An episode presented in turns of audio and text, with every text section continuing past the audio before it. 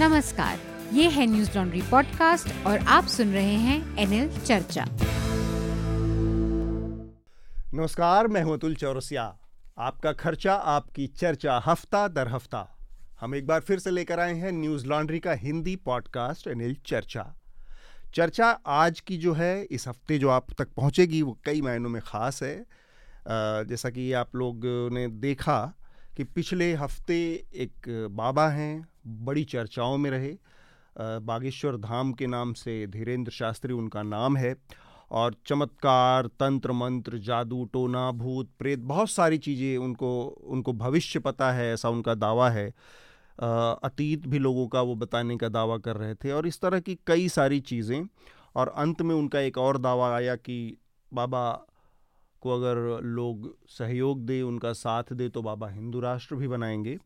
खैर, हम उस बात में नहीं जाके, हम बाबा के उन तमाम दावों के ऊपर बात करना चाह रहे थे कि वो दावे क्या हैं, कैसे ये सारी चीज़ें होती हैं, कि, और कौन से लोग हैं जो इन इन दावों के चक्कर में पड़कर वो जादू, वो चमत्कार, वो वो जो भूत और भविष्य को जान लेने वाली जो शक्तियाँ हैं या जो जो ताकत है क्या ऐसा कुछ होता है? क्या ये संभव भी है? क्या ये सिर्फ़ और सिर्फ़ एक तरह का छलावा है, भू, भूल है लोगों की? बहुत सारे इसके पहलू हैं, बहुत सारे इसके तर्क हैं। कुतर्क उससे भी ज़्यादा हैं, पर हम उस पर नहीं जाएँगे। तो हमारे साथ दो तर्कशास्त्री होंगे। हमारे साथ मैं अपने मेहमान जो हैं, उनका परिचय करवा देता हूँ सबसे पहले। हमारे साथ आचार्य प्रशांत हैं। नाम मूल रूप से प्रशांत त्रिपाठी है।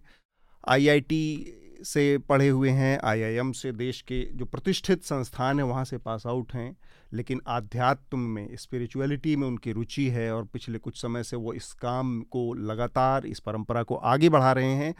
अद्वैत के ऊपर उनका, उनकी उनकी स्टडी है, उसके बारे में उसके, उनके उपदेश और उनके प्रवचन और उनके तमाम वीडियोज़ और उनकी जानकारियाँ हम तक पहुँचती रहती हैं।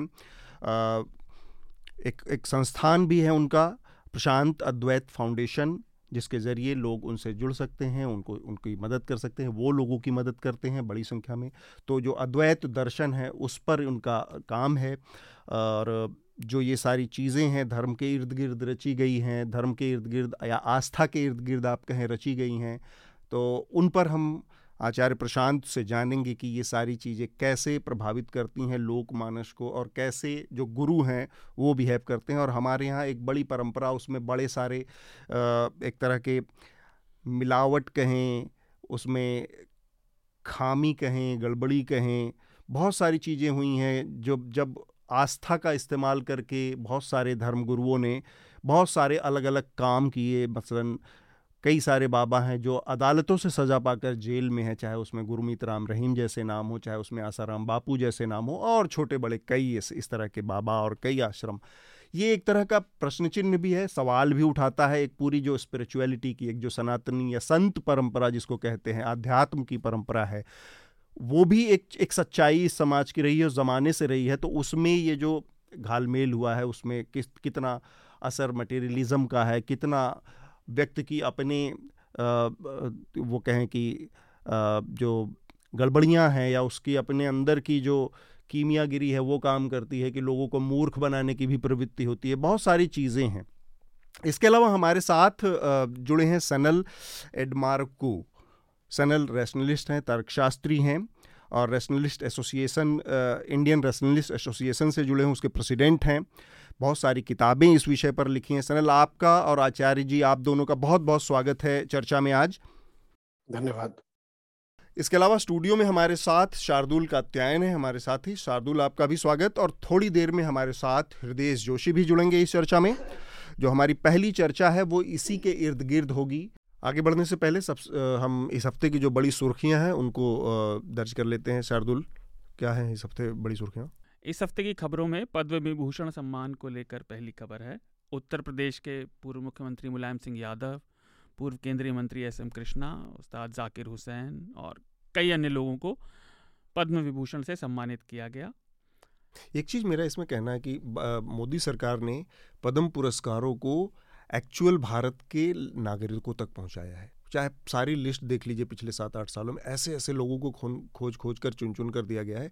जो वास्तव जैसे अब पिछले दो तीन साल पहले वो एक अयोध्या के वो मुस्लिम वो थे नहीं बाबा थे कोई मतलब सीनियर सिटीजन थे जो लाशों को खोज खोज कर लावारिस लाशों को दफनाने और जलाने का काम करते उनको पद्मश्री दिया गया। तो ये है कि लोगों के दरवाजे तक पहुँचाया है इस सरकार ने। जैसे इससे पहले पद्म पुरस्कारों की क्या छवि थी कि एक वो जो सरकार एली, के एलीट, एलीट लोगों का एक क्लीक जो था उसी में लोगों को बढ़ जाते थे। जो सरकार के आसपास। सही है मैं तो जाकिर हुसैन का कहना चाहता था दिल्ली में प्रोग्राम था टिकट ख़त्म हो गए। मैं ले नहीं पाया। दूसरी आ, सुर्खी दिल्ली से ही है जामिया मिलिया इस्लामिया यूनिवर्सिटी में इसी डॉक्यूमेंट्री की बीबीसी डॉक्यूमेंट्री को दिखाने के लिए एसएफआई के चार लोगों को गिरफ़्तार कर लिया गया।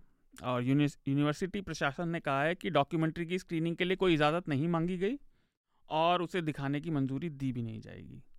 ये चीज़ समझ के बाहर है। आ, पिछले हफ़्ते हमने आईटी नियमों में संशोधन के प्रस्ताव की बात की थी।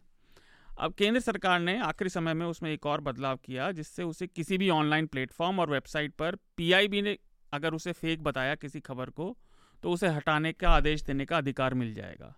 और इस पर सभी तरफ़ से चिंता जताई गई है, क्योंकि आप सिर्फ़ क्लेम करने से किसी को कैसे हटाएँगे, जब तक वो प्रक्रिया पूरी होगी, वो खबर ठीक थी या नहीं थी, वो कैसे पता चलेगा?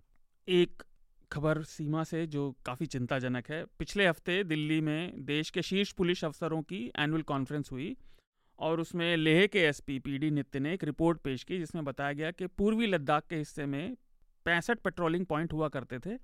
उसमें से 26 पर अब भारत ने अपनी पहुँच खो दी है और वो अनऑफिशियल बफर जोन मतलब अनऑफिशियल बफर जोन में आ गए हैं और अब हम उन पर पेट्रोलिंग नहीं कर रहे हैं और चीन की सेना बाद में उन पर अपना अधिकार जता सकती है। तो ये बहुत चिंताजनक खबर है। न्यूयॉर्क की एक इन्वेस्टमेंट रिसर्च कंपनी है हिंडनबर्ग और हिंडनबर्ग ने अदानी समूह पर आरोप लगाया कि अदानी समूह की डेट कर्जा बहुत ज़्यादा है और इस समूह ने ऑफशोर टैक्स हेवेंस का बहुत ज़्यादा इस्तेमाल किया और जिसकी वजह से उन्हें शक है कि इनकी डेट लिमिट से पार है। इनफैक्ट उन्होंने अमेरिका के ट्रेडेड बॉन्ड्स और non Indian traded derivative instruments के ज़रिए अपनी पोजीशंस अडानी समूह के खिलाफ शॉर्ट भी किए हैं। तो यही मेरा इस हफ़्ते का रिकमेंडेशन भी है। जी आखिरी खबर और ये हमारी चर्चा का विषय भी रहेगा मध्य प्रदेश के छतरपुर स्थित बागेश्वर धाम के धीरेन्द्र शास्त्री हम्म। उर्फ़ बागेश्वर बाबा चर्चा में रहे। उनके कथित चमत्कारों को लेकर काफ़ी विवाद हुआ और उन्होंने यह भी कहा कि मुझे समर्थन दो समर्थन दो और मैं हिंदू राष्ट्र बनाऊँगा। ये लोग भी ठीक बात। है सबसे पहले मैं आचार्य प्रशांत आपके पास आना चाहता हूँ।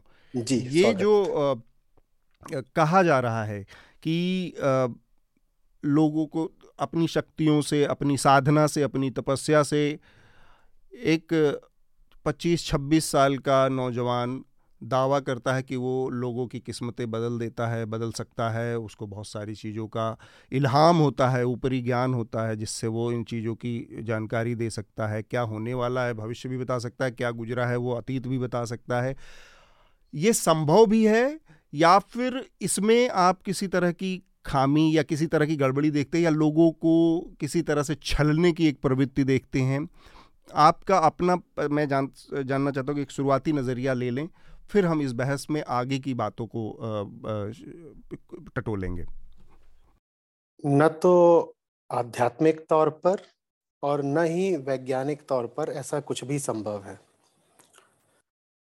दूसरे के विचारों को पढ़ पाना। ये न तो आध्यात्मिक तौर पर है संभव न वैज्ञानिक तौर पर। हाँ आप वैज्ञानिक तौर पर उपकरणों वगैरह का इस्तेमाल करके जो ब्रेन की केमिकल इलेक्ट्रिकल एक्टिविटी है उसको पढ़ सकते हैं लेकिन उसमें भी ऐसा नहीं है कि आप साफ़ साफ़ विचारों को ही पढ़ लेंगे। हम्म? तो और और इस तरह का कोई भी विषय आध्यात्मिक तो बिल्कुल भी नहीं होता है। देखिए शुरुआत में मैं स्पष्ट कर देना चाहता हूँ अध्यात्म है क्या? अध्यात्म की परिभाषा क्या है? स्वयं को और जानना यही अध्यात्म है और स्वयं माने क्या होता है? मैं कौन हूँ? भाई जो मुझे ख्याल आते रहते हैं जो मेरी इच्छाएँ होती हैं जो मैं रिश्ते बनाता हूँ जो मुझे भावनाएँ उठती हैं हम्म। यही तो मैं हूँ ना? ठीक बात। हम्म, तो इन्हीं को और जानना इनके मूल में क्या है? ये कहाँ से आ रहे हैं? कहाँ को जाना चाहते हैं? ये जो मैं नाम की इकाई खड़ी हो जाती है हुँ? हम्म? ये क्या चीज़ है? तो अधि आत्म। आत्म माने स्वयं को ही और जानना अध्यात्म होता है। अध्यात्म का इस प्रकार का न तो कोई उद्देश्य है न इस प्रकार की उसमें कोई कला या विज्ञान निहित है कि दुनिया भर की कारीगरी, बाजीगरी, इस प्रकार की शक्ति, उस प्रकार की शक्ति, वो सब मात्र अंधविश्वास है। अध्यात्म बहुत सीधी, सरल, बहुत निर्दोष, बड़ी मासूम सी बात है। मैं कौन हूँ, मुझे ये जानना है। ये मेरी भावनाएँ कहाँ से आ रही हैं? मैं जिन चीज़ों के पीछे भाग रहा हूँ, उधर जा करके कुछ हासिल भी होगा या नहीं? ये जो मेरी हस्ती है, इसका उद्देश्य ही क्या है? मैं अस्तित्व में क्यों हूँ? तो बहुत गहरे बहुत मूल सवाल करता है अध्यात्म और हर तरीके से इनका उत्तर पाना चाहता है हम्म। अंततः अध्यात्म का लक्ष्य होता है मुक्ति कामना प्राप्ति नहीं हम्म। मेरी कामनाएँ पूरी हो जाएँ ये अध्यात्म का लक्ष्य नहीं होता मैं अपनी कामनाओं से ही आज़ाद हो जाऊँ क्योंकि मेरी कामनाएँ मेरी है ही नहीं जी। वो एक कंडीशन फिनोमिना है ये अध्यात्म होता है तो अध्यात्म में इस तरह की आ, कोई चीज़ होती ही नहीं है कि कामना पूर्ति और मन पढ़ना और ये सब कुछ नहीं है। जी जी। ठीक बात। सनल आपने भी देखा होगा ये बहस काफ़ी लंबी चल रही है भारत में। आ, इसको आप किस नज़रिए से देखते हैं कि एक कोई धर्मगुरु एक कोई बाबा या एक कोई पादरी या एक कोई मौलाना जब इस तरह के दावे करता है कि वो उसको कुछ दैवीय शक्ति प्राप्त है। वो ईश्वरीय है, उसमें, उसके अंदर कोई ऐसा अतिरिक्त गुण है, ताकत है, शक्ति है कि जिससे वो आम इंसानों से थोड़ा ऊपर है, ऊँची गद्दी पर बैठकर और उनके भूत भविष्य वर्तमान को बाँचता है या उनके अपने उसको बदल देने की, उनकी तकदीरों को बदलने के दावे करता है।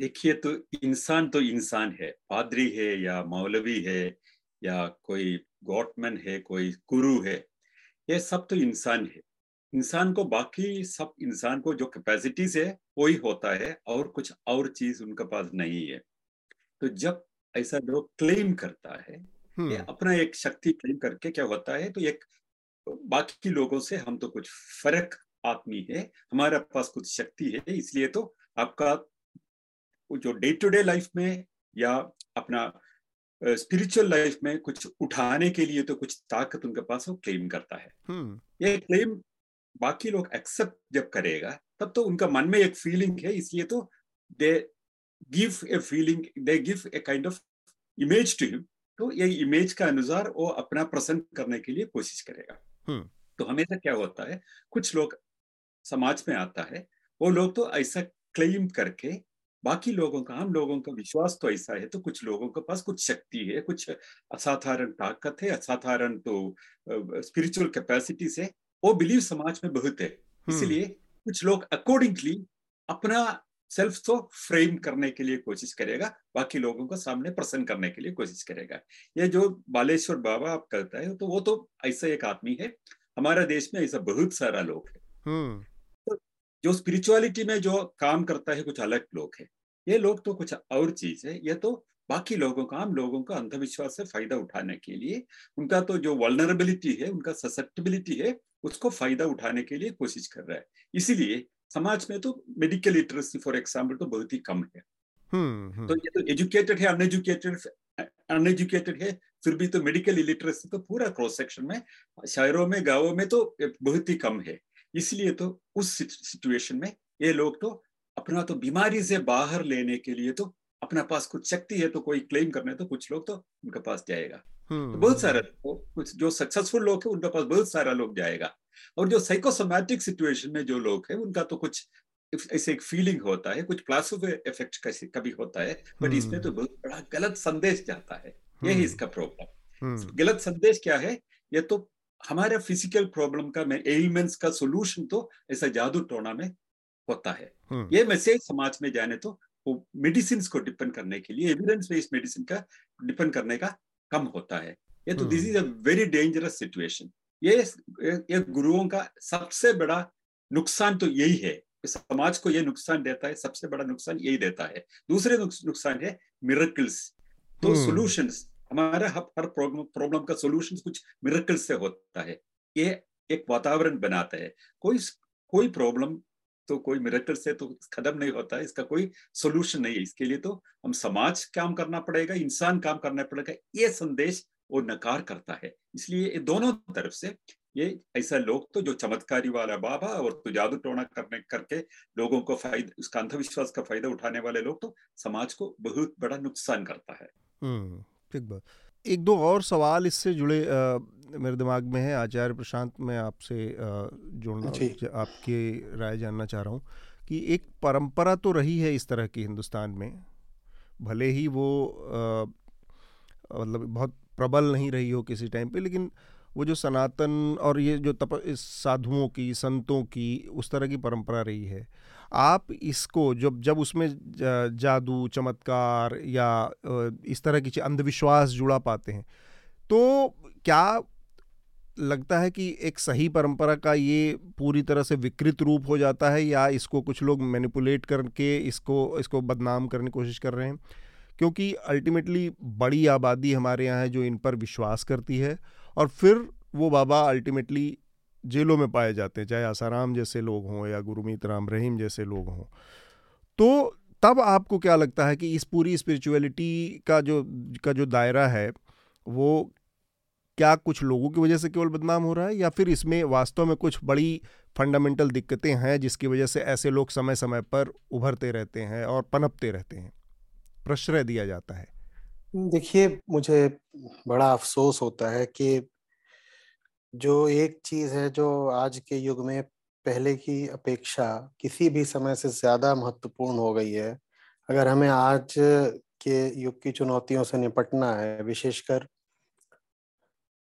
पॉपुलेशन एक्सप्लोजन है क्लाइमेट चेंज है, जो हमने इतना, इतने बड़े बड़े न्यूक्लियर जखीरे खड़े कर लिए हैं, इन सब चीज़ों से अगर हमें निपटना है तो उसके लिए अध्यात्म बहुत बहुत ज़रूरी है। और वही जो अध्यात्म है वो इन सब चीज़ों के साथ जुड़कर रह गया है। जैसे जैसे आपने भी अभी कह दिया कि एक परंपरा रही है अध्यात्म में चमत्कारों की। नहीं साहब अध्यात्म और चमत्कार ये दो बहुत अलग अलग चीज़ें हैं। अध्यात्म का तो संबंध दर्शन से है। हम्म। दर्शन जो मुक्ति की ओर ले जाए वो अध्यात्म कहलाता है। रही बात कि भारत में इतना ये सब सुनने को क्यों मिलता रहा है उसकी वजह है। भारत कृषि प्रधान देश रहा है और जो अधिकांश आबादी रही है वो साक्षर नहीं रही है साक्षरता की कोई बहुत ज़रूरत भी नहीं रही है लोगों को हम्म। भाई एक व्यक्ति है उसे खेती करनी ही आप स्टेट ऑफ़ टेक्नोलॉजी समझिए वो टेक्नोलॉजी इतनी इतनी बेसिक और इतनी प्रिमिटिव है कि वो हज़ार सालों में नहीं बदली हम्म। तो जब टेक्नोलॉजी बदल ही नहीं रही है तो शिक्षा से क्या होगा जैसे मेरे पिताजी और दादाजी खेती कर रहे थे ऐसे मैं भी करूँगा तो शिक्षा का बहुत भारतीय समाज में हज़ार दो हज़ार तक साल तक महत्व तो रहा नहीं और अस्सी नब्बे प्रतिशत आबादी और ज़्यादा आबादी खेतिहर ही थी। हम्म। अब इन लोगों तक जब आपको आध्यात्मिक बातें ले जानी होती है ना तो पहली बात सूत्रों के तौर पर नहीं ले जा सकती हैं सिद्धांतों के तौर पे आप उन्हें नहीं समझा सकते। तो उनको कथाओं के तौर पे बताई जाती हैं। और आप उनको तर्क प्रमाण से नहीं समझा सकते। तो उनके लिए एक नए तरीके का प्रमाण रचना पड़ता है वो होता है चमत्कार प्रमाण। जी। देखिए कोई भी दर्शन होता है ना वो पहले ही गिनती बता देता है हम कौन कौन से तरह के बातों को प्रमाणिक मानते हैं। तो श्रुति प्रमाण होता है तर प्रमाण होता है अनुमान प्रमाण होता है इस तरह के पाँच सात और प्रमाण होते हैं अलग अलग दर्शन अपने अलग अलग लेकिन जरा जमीनी तौर पे बात करें तो आम आदमी पर तो चमत्कार प्रमाण चलता है। वो कहता है देखो परिणाम आया क्या? परिणाम प्रमाण है। हम्म। और आप परिणाम उसको सूत्र से नहीं बता सकते कि ऐसे और ऐसे करने से देखो ऐसे हो जाता है क्योंकि इतनी उसकी साक्षरता नहीं है। तो ऐसे लोगों को कथाओं के माध्यम से विशेषकर चमत्कारिक कथाओं के माध्यम से बताना पड़ता है। रही बात कि क्या हमारे साधुओं संतों ने सचमुच ऐसा करा है? पहली बात तो ऋषियों से शुरू करते हैं। औपनिषदिक ऋषियों ने कभी चमत्कार नहीं दिखाए कभी नहीं हम्म। दिखाए बल्कि यहाँ तक बात है कि जो चमत्कार दिखाए हम्म, वो फिर अभी ज्ञानी है नहीं संतों ने भी यदा कदा ही अपनी ओर से कहा होगा कि हम चमत्कारिक हैं हम्म। ऐसा वो खुद नहीं करते हाँ उनके इर्द गिर्द जो टोलियाँ बनती हैं या उनके जाने के बाद जो जनश्रुतियाँ खड़ी हो जाती हैं उनमें तमाम तरह के चमत्कार आ जाते हैं और अक्सर उनका जो कारण होता है वो धर्मेतर होता है। उसका कारण धार्मिक नहीं होता। उसका कारण होता है चमत्कार वगैरह की बात बता करके जनता में अपना प्रसार कर लेना या अपना एक रुतबा चला लेना वर्चस्व स्थापित कर लेना ये सब होता है। तो चमत्कार अध्यात्म से कोई बहुत जुड़ी हुई चीज़ बिल्कुल बिल्कुल भी नहीं है। हम्म, बल्कि हम्म। अध्यात्म अकेला है जो आपको बता पाएगा कि चमत्कार कितनी झूठ बात होती है। ठीक बात। देखिए ऑब्जेक्टिव लेवल पर ही मात्र काम करती है साइंस हम्म। तो साइंस आपको ऑब्जेक्टिवली बता देगी कि कोई चीज़ क्या है। मान लीजिए कोई कह रहा है कि सूर्य ग्रहण एक मिराकल है जो मैंने करके दिखा दिया। तो साइंस इस ऑब्जेक्टिव फिनोमिना को एक्सप्लेन करके आपको बता देगी कि साहब इसमें कोई मिराकल वगैरह नहीं था ये ऐसे ऐसे होता है। लेकिन जो इंटरनल सुपरस्टिशन होता है यानी सब्जेक्टिव काम उसकी काट तो अध्यात्म ही होता है तो अध्यात्म तो चमत्कारों के विरुद्ध खड़ा होता है और अंधविश्वास के विरुद्ध खड़ा होता है। तो उसमें यह कहना कि अध्यात्म और चमत्कार साथ चलते हैं नहीं ऐसी कोई बात नहीं है। जो लोग ऐसा काम कर रहे हैं वो वैज्ञानिक तो नहीं है वो आध्यात्मिक भी नहीं है। हम्म, ठीक बात। इस बात में हृदेश कुछ जोड़ना हाँ, चाह रहे हैं आचार्य जी उन, हाँ, उनकी बात सुन इनकी बिल्कुल जो बात है उसमें एक बात मैं जोड़ूँगा। मैं बहुत बात का हिस्सा सुना पहले सुना नहीं क्या बात हो रही थी हाँ। तो उसमें एक बात ये भी है कि विवेकानंद के गुरु रामकृष्ण परमहंस हाँ वो तो एक मतलब जिसे कहते हैं क्या कहेंगे आध्यात्मिक या जो भी हाँ हाँ बिल्कुल हाँ। तो उन्होंने एक बार ये जो बात कह रहे हैं प्रशांत जी वो उन्होंने कहा था कि उनको किसने कहा कि फलाना आदमी है उसकी जो खड़ाऊ है पानी में तैरती हैं हम्म। वो चमत्कार हाँ। दिखाता है हाँ। तो रामकृष्ण परमहंस बोले कि ये और वो खुद बहुत बड़े रामकृष्ण सिद्ध योगी। तो उन्होंने कहा कि इसकी कीमत सिर्फ़ दो पैसा है उस वक्त। हम्म। ये चमत्कार क्योंकि ये चमत्कार दिखाने का क्या फ़ायदा है? हम्म। राइट मैं रामकृष्ण परमहंस के बारे में बहुत नहीं जानता मैंने सिर्फ़ पढ़ा था दृष्टांत भी बात सुन के याद आई मैं विवेकानंद को थोड़ा बहुत पढ़ा है। लेकिन दूसरी बात मैं बता रहा हूँ कि ये साइंस है ना जिससे जो चल रहा है सब कुछ। तो ये लोग ये तब क्यों नहीं बताते कि हिडनबर्ग की रिपोर्ट आने वाली थी उसका स्टॉक गिर सकता है या वो हो सकता है? जो जो ज़रूरी चीज़ और लाखों ये लोगों को धोखा दे के पैसा क्यों कमा के इतना रईस बनता है कोई भी आदमी राइट दूसरी चीज़ ये है कि माइकल फेराडे ने बहुत साल तक जो साइंटिस्ट थे ऑस्ट्रेड हम्म। एक साइंटिस्ट थे उन्होंने सबसे पहले कहा था कि जो करंट है जब करंट बहती है किसी वायर में तो उसके आसपास मैग्नेटिक फ़ील्ड पैदा होता है। तो उन्होंने लॉजिक लगाया साइंस का फेराडे ने कहा कि अगर करंट से मैग्नेटिक फ़ील्ड पैदा होता है तो मैग्नेट से करंट पैदा होना चाहिए। Right hmm. वो बहुत साल तक अब वो यहाँ पर हम दिखा नहीं सकते और कोई बोर्ड हम्म। नहीं है। बहुत साल तक कोई कॉयल को लेके और एक मैग्नेट को लेके लगे रहे। लेकिन कोई डिफ्लेक्शन गैल्वेनोमीटर में नहीं आया जो जिस गैल्वेनोमीटर में होता है जिसमें कि हम करंट दिखाई देता है कि बह रहा है।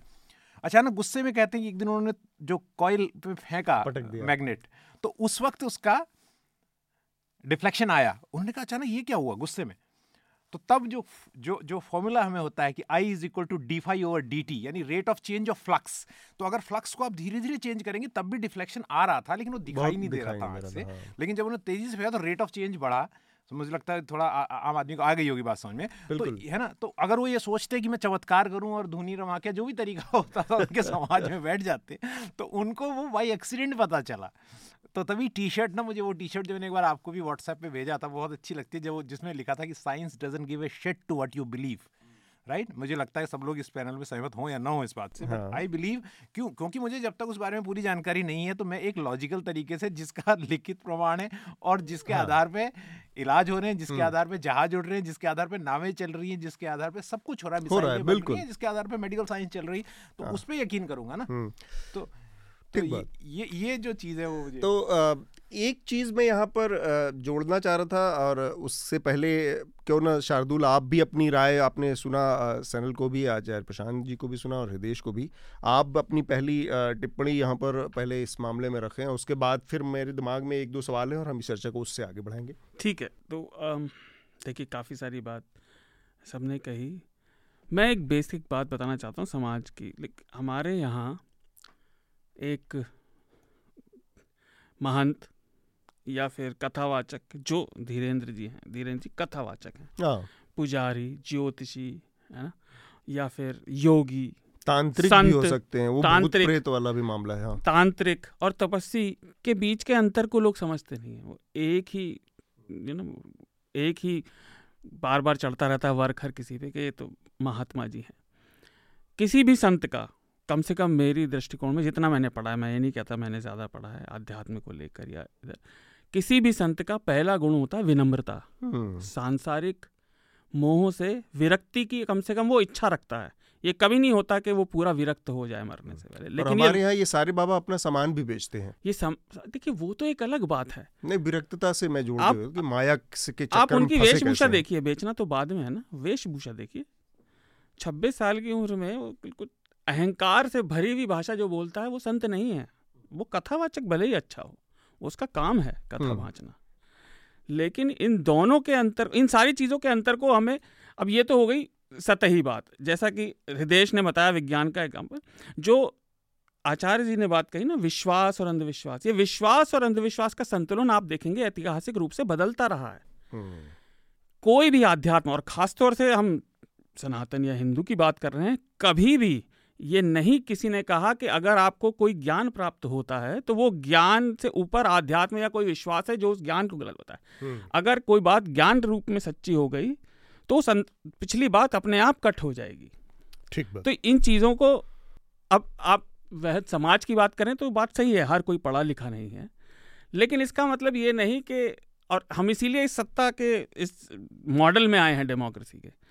पहले किसी एक व्यक्ति के हाथ में था जब उसके जानकारी पहुँचे वो अच्छा प्रशासक हो उसके हित भी हों अनेक तरह के राजा थे अनेक तरह के चीज़ें हुई। मॉडल वो उसको डिबंक करता था कोट कोट मैं आसान शब्द इस्तेमाल कर रहा हूँ। लेकिन आज की डेट में हमारे पास बहुत सारे साधन हैं ज्ञान सबके हाथ में है वो हर कोई ना लेना चाहे वो उसकी अपनी इच्छा है लेकिन कम से कम लोगों को ठगा नहीं जाना जाने देना चाहिए। हम्म, ये बहुत ज़रूरी बात। है अगर हम हमारे धर्म ग्रंथों को पढ़ें अगर आपको इच्छा है आपको उस तरह का अध्ययन करने का रुचि है उसमें हाँ। तो आप याद रखें कि भारतीय सभ्यता में ईश्वर किसी भी रूप में किसी भी जगह अपनी किसी स्पेसिफिक व्यक्ति के लिए ना किसी भक्त के लिए पसंद नहीं दिखाता केवल एक चीज़ को छोड़कर।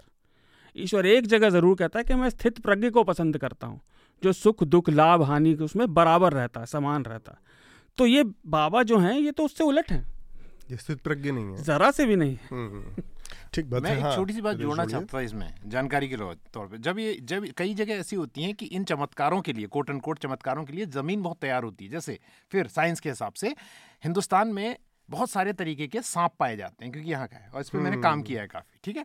इसकी स्टडी लेकिन साठ सिक्सटी स्नेक्स ऐसे हैं जिनमें जहर होता है है, लेकिन उनमें से केवल बिग फोर ऐसे हैं चार जो है रसल्स वाइपर करैत और किंग कोबरा और एक सांप और है सौ स्केल वाइपर। तो ये जो है, इनके काटने से मौत होती है। और आपको बहुत सारे लोग मिलेंगे जो तंत्र मंत्र करते हैं और चमत्कार करते हैं, लोगों को ठीक करते हैं, क्योंकि जब लोगों को सांप काटता है कोई जिसके जिसमें जहर है तो आदमी बेहोश हो जाता है थोड़ी देर के लिए लेकिन that poison is not strong enough to kill हाँ। तो तब तक वो उसे गाय के गोबर से या किसी भी चीज़ से ढक के कपड़ा झाड़ फूक करके उसे ठीक करते आए हैं। और बहुत कम सांप ऐसे हैं शार्दुल ये चार ही हैं और इनकी भी बहुत कम संख्या है और ये भी बहुत मुश्किल वक्त पर काटते हैं बहुत ज़्यादा जब आप इनको परेशान करें तो लोग उसके अलावा तो हर बार झाड़ फूक वाला बचा सकता है। पर तो क्या हम ये कहें लोगों से कि वो जो एंटीडोट है स्नेक का उसकी बात करने के बजाय ये बात करने लगे कि झाड़ फूक पे चले जाओ। क्योंकि जिस दिन आपको कोबरा ने काटा या किंग कोबरा ने काटा या रसल्स वाइपर ने काटा तो उस दिन जो है या इंडियन कोबरा ने काटा तो उ, उ, तो ये उस वक्त क्या करेंगे? कुछ हो भी नहीं पाएगा। तब ईश्वर की नहीं तो मैं ये बोल रहा हूँ तो उसके लिए ज़मीन बहुत बढ़िया तैयार हो जाती है कि भैया झाड़ फूक से सांप का इलाज कर सकते हैं। और ये मैंने केरला जैसी सोसाइटी जो इतनी प्रोग्रेसिव है वहाँ एक अ, महिला है- रहती थी तो उनके उन उनके पास त्रिवेंद्रम के पास उनके बारे में लोग कहते थे कि ये झाड़ फूक से सांप का इलाज करते हैं। अंधविश्वास पूरे दुनिया में अब ज्योतिष देख लीजिए तो। तो मुझे इतना ही कहना था। ठीक बात। काफ़ी सारी बातें हुई तो सनल से मैं उनकी राय लेना चाहूँगा लेकिन मेरे दिमाग में उससे पहले एक जो सवाल था वो मैं जानना चाह रहा हूँ। सवाल नहीं है मेरे दिमाग में। मुझे लगता है कि यहाँ पे एक करेक्शन जो जो साक्षरता की बात प्रशांत जी ने कही उस पर मुझे लगता है कि उनका इशारा जिस साक्षरता की ओर था वो शायद स्कूली या किताबी या मॉडर्न शिक्षा की ओर था क्योंकि हमारा समाज किसानी पर बेस्ड था और वो उस तरीके की किसानी लेकिन वो भी अपने आप में एक किस्म की शिक्षा थी। अब शिक्षा क्या है कि बहुत समय सापेक्ष होती है। हम्म, तो उस समय की शिक्षा थी और वो ट्रेडिशन क्योंकि वो भी एक तरह का ज्ञान है जो ट्रेडिशनली आता है। किस मौसम में कौन सी फ़सल उगाना है किस दिन कौन सी बा, कब बारिश होगी कितने बारिश की ज़रूरत होगी उसमें कितने पानी की ज़रूरत होगी उसमें क्या? तो ये हज़ारों साल की एक का की एक साक्षरता ही है। वो भी एक किस्म की साक्षरता है तो मुझे लगता है कि वो चीज़ खो गई प्रशांत जी के उसमें कि मॉडर्न शिक्षा और पुरानी जो जो पद्धतियाँ थी उसको शिक्षा से ही जोड़ के देखना चाहिए। वो अलग किस्म की शिक्षा थी उस समय की शिक्षा वो थी।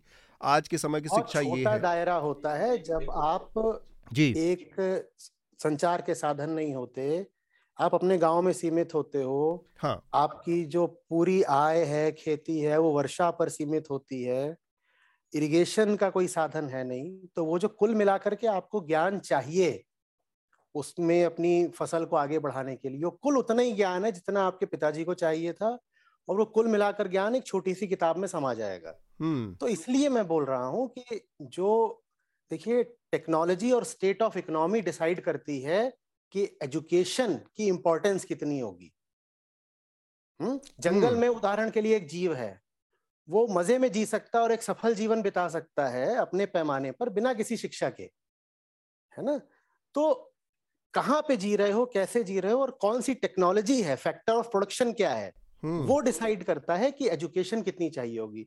तो तब जैसी टेक्नोलॉजी थी और जैसी अर्थव्यवस्था थी वो डिमांड ही नहीं करती थी कि आपको बहुत फार रीचिंग एजुकेशन चाहिए हो। बिल्कुल। तो इसमें कुछ इसमें कुछ अभियोग जैसी बात नहीं है नहीं नहीं बिल्कुल ठीक बात है। इसीलिए मैंने कहा कि हर समय की शिक्षा जो होती है वो समय सापेक्ष होती है। हाँ। सनल आप अपनी बात रखें हाँ। देखिए तो हज़ारों साल का एक्सपीरियंस जो जो लोग बोलता है और हज़ारों साल का तो जो अपना पौराणिक एक्सपीरियंस तो काफ़ी है ऐसा सोचने में तो चीज़ें तो आगे नहीं जाएगा हम्म। एक एक अच्छा सा एग्ज़ाम्पल है हमारा एग्रीकल्चर का तो 1960s तक हमारा जो तो एग्रीकल्चर में कितना प्रोडक्शन हम तो ले रहा था उससे तो 10 साल से हम इसका 20 टाइम्स तो 10 साल से हम आगे बढ़ गया हम्म। क्यों क्योंकि हमें अभी नया इंफॉर्मेशन आ गया, कैसे तो लैंड यूज़ करना है लैंड का यूटिलिटी कैसे तो बड़ा चेंज करना पड़ेगा और लैंड में क्या कमी था? पंजाब में फॉर एग्ज़ाम्पल फ्लड्स हो रहा था इप्सम और पोटेशियम तो आई मीन वॉशअप करके जा रहा था फर्टिलाइजर्स फैक्ट्रीज आ गया we have improve the quality of the seed ये सब तो हम इंक्रीज किया और हमारा प्रोडक्शन ट्वेंटी टाइम्स तो 200 साल से हम जितना जा रहा था, इसका ट्वेंटी टाइम्स तो हम 10 साल से आगे गया। क्यों? हम इसमें एक नया एजुकेशन जो साइंटिफिक एजुकेशन मिल गया ये हम हमारा एग्रीकल्चर का सामने ये तो आ गया। Because they got literacy on agriculture ये तो हर जगह में तो ये नया लिटरेसी ज़रूरत है जितना है वो आगे आगे बढ़ता रहता है। तो देन चेंजेस विल कम जो मेडिकल लिटरेसी के बारे में मैं कह रहा था तो ये तो ये नॉर्मल लिटरेसी के बारे में नहीं। hmm, तो जो hmm. लोग पढ़ा लिखा है वो भी समटाइम्स मेडिकल इलिटरेसी होता है और समटाइम्स जो साइंटिफिक इलिटरेसी तो साइंटिफिक एटीट्यूड नहीं होता है तो हमारे शहरों में भी और गाँवों में तो बहुत सारे अंधविश्वासी लोग हैं। क्यों? ये साइंस को यूज़ करता है टेक्नोलॉजी को यूज़ करता है बट वो मोबाइल फ़ोन यूज़ करता है तो वाईफाई यूज़ करता है बट साइंटिफिक लिटरेसी कम है। ये साइंटिफिक लिटरेसी हमेशा आगे देता है। ये फॉलो हम्म। करना पड़ेगा। दैट्स मोस्ट इम्पोर्टेंट तो आप जो कह रहे हैं वो बेसिकली साइंटिफिक टेम्परामेंट की बात है कि आप सोचे भी उसी लिहाज से जिस तरह से आप जीवन बिता रहे हैं जिस इर्द गिर्द जिस माहौल में उसी के मुताबिक सोचे भी लेकिन यहाँ पर वो अंतर दिखता है कि आप सोचते आ, बहुत रूढ़िवादी तरीके से हैं और रहते एकदम अलग मॉडर्न उसमें है यही मेरे ख्याल से। मैं एक एग्ज़ाम्पल बता रहा हूँ एक छोटा सा एग्ज़ाम्पल बता रहा हूँ। आप तो पौराणिक चीज़ों को देखने में सोल्यूशन आई मीन होने के लिए तो कोशिश करेगा। अथर्ववेद में कैसे बीमारी होता है अथर्ववेद में होता है तो पिछाच आता है राक्षस आता है ऐसे तो बुखार होता है। हम्म। तो आगे तो हम मेडिकल इंफॉर्मेशन हमारे पास आ गए हमें पता है ये भूत प्रेतों का वजह से नहीं होता है बीमारियाँ। अभी तो ये बालेश्वर बाबा क्या बताए भूत प्रेतों का और पिछाजों का बास बारे में रोग होता है ये तो उनका मंत्र से ये निकालता है। ये कहाँ से आता है? हमारे पौराणिक ग्रंथों से आता है विश्वास। इसलिए तो आम लोगों के पास विश्वास आ गया है। हम्म, ठीक बात। शार्दुल हृदय आप देखिए काफ़ी सारी बातें हो गई हैं जो एक बात हृदय भी कह रहे थे और आप शिक्षा के उससे कहना चाह रहे थे हम्म। अब तो रिसर्च भी ये बता रही है कि मानव मस्तिष्क जो है वो कई बार जो उसका खुद का अनुभव है भले ही वो सच्चाई से थोड़ा अलग हो जिसे कई बार आँखों देखी कह देते हैं है ना या आई विटनेस टेस्टिमोनी जो होती है वो कोर्ट केसेस में क्रिटिकल में और ख़ासतौर से साइंस में सही नहीं मानी जाती क्योंकि कई बार हम भ्रमित भी हो जाते हैं लेकिन हम इस तरह से हमारा एवोल्यूशन है कि हम उस चीज़ को ज़्यादा सही मानेंगे अपने लिए भले ही हम उस पर आर्ग्यू ना करें तो ये चीज़ें सबके लिए हैं और लोगों को पौराणिक बातों में हो तो विदुर नीति का भी एक श्लोक है कि किसी भी एक व्यक्ति को मैं संस्कृत में नहीं बोल रहा हम्म। महत्वपूर्ण विषयों पर विचार नहीं करना चाहिए क्योंकि हम सबके मस्तिष्क अपने अपने बायसिस के तरफ़ झुके होते हैं इसलिए कभी ये किसी एक व्यक्ति पता को भी नहीं होता है मतलब ये टीवी हम्म। एंकरों को या ट्विटर पर जर्नलिस्ट को छोड़ दें तो हर हम्म। किसी के पास हर कोई मेरे पास भी बहुत लिमिटेड ओपिनियन है हाँ, मैं बोल नहीं सकता हाँ, हो सकता है सामने जो हमारे जो गेस्ट जुड़े हुए हैं उनके पास हमसे बहुत ज़्यादा जानकारी हो। तो मैं सिर्फ़ एक ही बात कह रहा हूँ जितनी साइंस पढ़ी है वो इसको अगर मेरी ओर से आखिरी कमेंट वो ये कि स्टीफन हॉकिंग ने कहा जो कि थ्योरी थियोरिटिकल फिजिक्स के सबसे बड़े वैज्ञानिकों में गिने जाते हैं उन्होंने कहा कि थ्योरी एक नाव की तरह होती है। हम एक नाव बनाते हैं जो दो लोगों को ले जा सकती है। राइट? हम्म। तो दो लोगों को ले जा सकती है यानी एक थ्योरी होती है जो दो आर्गुमेंट को काउंटर कर सकती है दो हाँ। आर्गुमेंट। इसलिए है? उसके हम वो नाव डूब जाएगी तीसरे को बैठाने में। तो हम एक बड़ी नाव बनाते हैं जिसमें चार लोगों को बैठा सकते हैं।